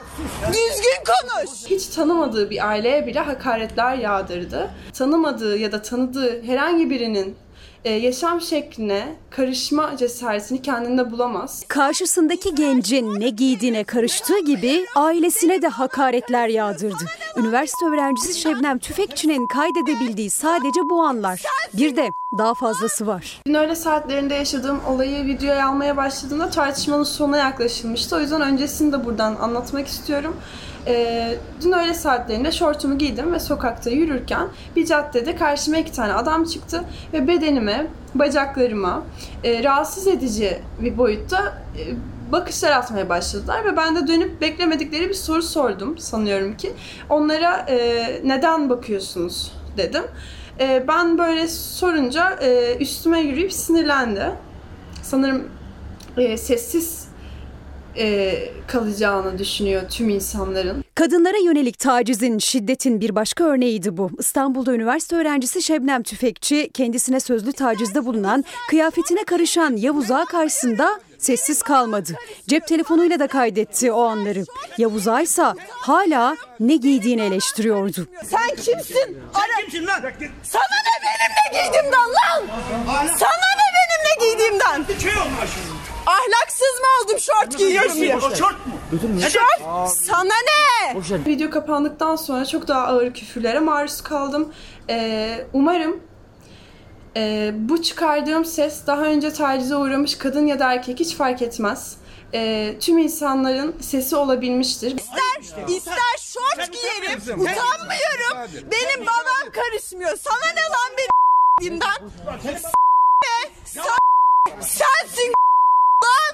Düzgün konuş. Görüntüler sosyal medyada gündem oldu. Yavuz Ağa tepkilerin odağında. 21 yaşındaki Şebnem Tüfekçi ise şikayetçi olacağını açıkladı. Hem kendine hem de ailesine hakaretten dolayı ve bir genç olarak da ekledi. Biz artık başörtüsünün de şortun da konuşulmadığı, bambaşka konuların konuşulduğu bir gündem ve bir ülke istiyoruz. Bunun hayalini kuruyoruz. Artık her gün daha fazla. Destek olan e, herkese çok teşekkür ederim.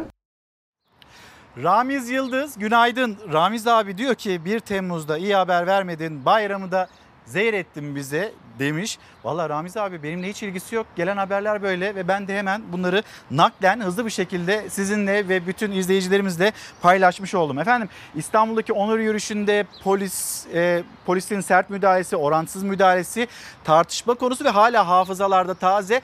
Benzer görüntüler Ankara'da da yaşandı. Aktaracağım o görüntüleri paylaşacağım ama hani bugün normal mi başlığı altında konuşuyoruz. Şimdi bir durum var, bir konu var Ee, ve bunu dillendiren kişi Metin Işık 20. dönem İstanbul Milletvekili Hürriyet Gazetesi'nde Yalçın Bayer de bunu köşesine taşıdı. Bizim şehrimiz yani Kars için söylüyor, Ardahan için söylüyor. Bizim şehirlerimiz arabulucu gazetecilerden ya da ismi kara para aklamayla geçen kişilerden ibaret değil. Yani Karslılar diyerek, Ardanlılar diyerek böyle genel bir tavır içinde olunmasın diyor Metin Işık ve buradaki serzenişi de Yalçın Bayer köşesine taşımış bugün Hürriyet gazetesinde. Haklı herkesi aynı şekilde değerlendirmek, bir şehrin tamamını, bir ilçenin tamamını bu şekilde değerlendirebilmek mümkün değil. Bizim şehrimiz arabulucu gazetecilerden, ismi kara para aklamayla anılan kişilerden ibaret değil diyorlar. Şimdi hemen Ankara.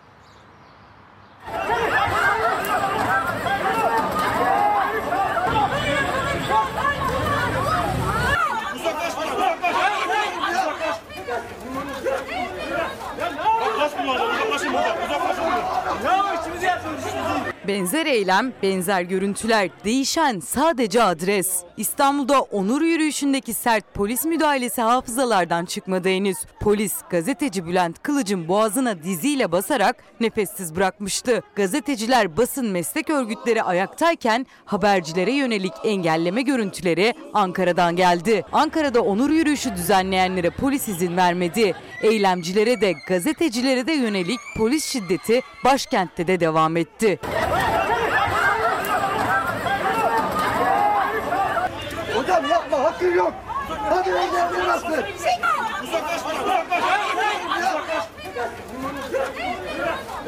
Uzaklaşın hocam, uzaklaşın hocam, uzaklaşın hocam. Ya işimizi yapıyoruz, işimizi. Ne çekiyorsun? Devam et.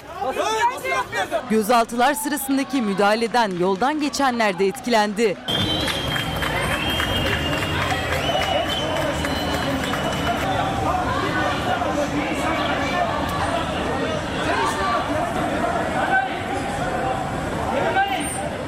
Gençlere yapılan müdahaleyi gören başka bir kadını ise önce ittiler sonra gözaltına aldılar.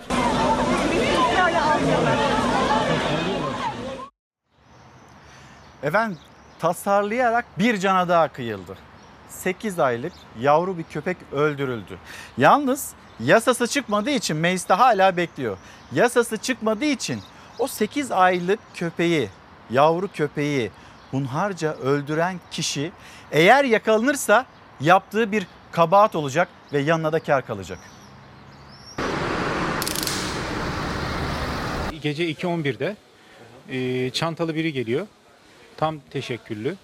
Sanki oraya e, hayvanları öldürmek için gelmiş. E, yem atıyor. Hayvanları durduruyor.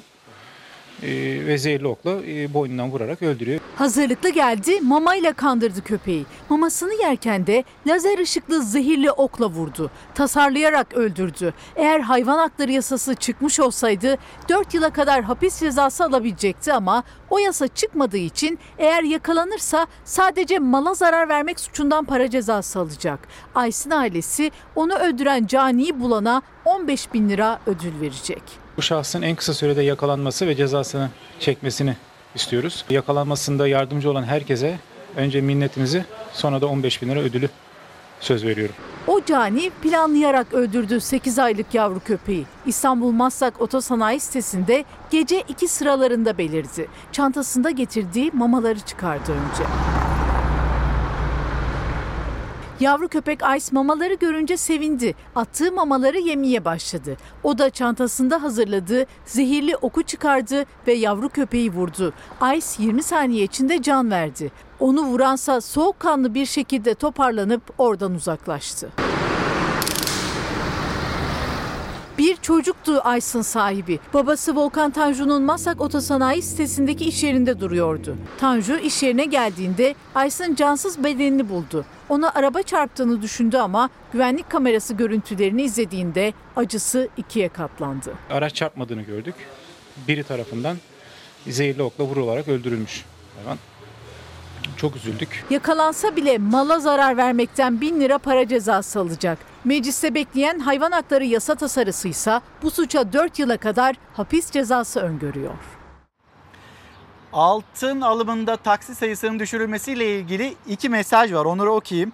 E, altın alımında kredi kartının taksi sayısının 3 aya düşmesi düğün yapacakları zor duruma düşürmeyecek mi?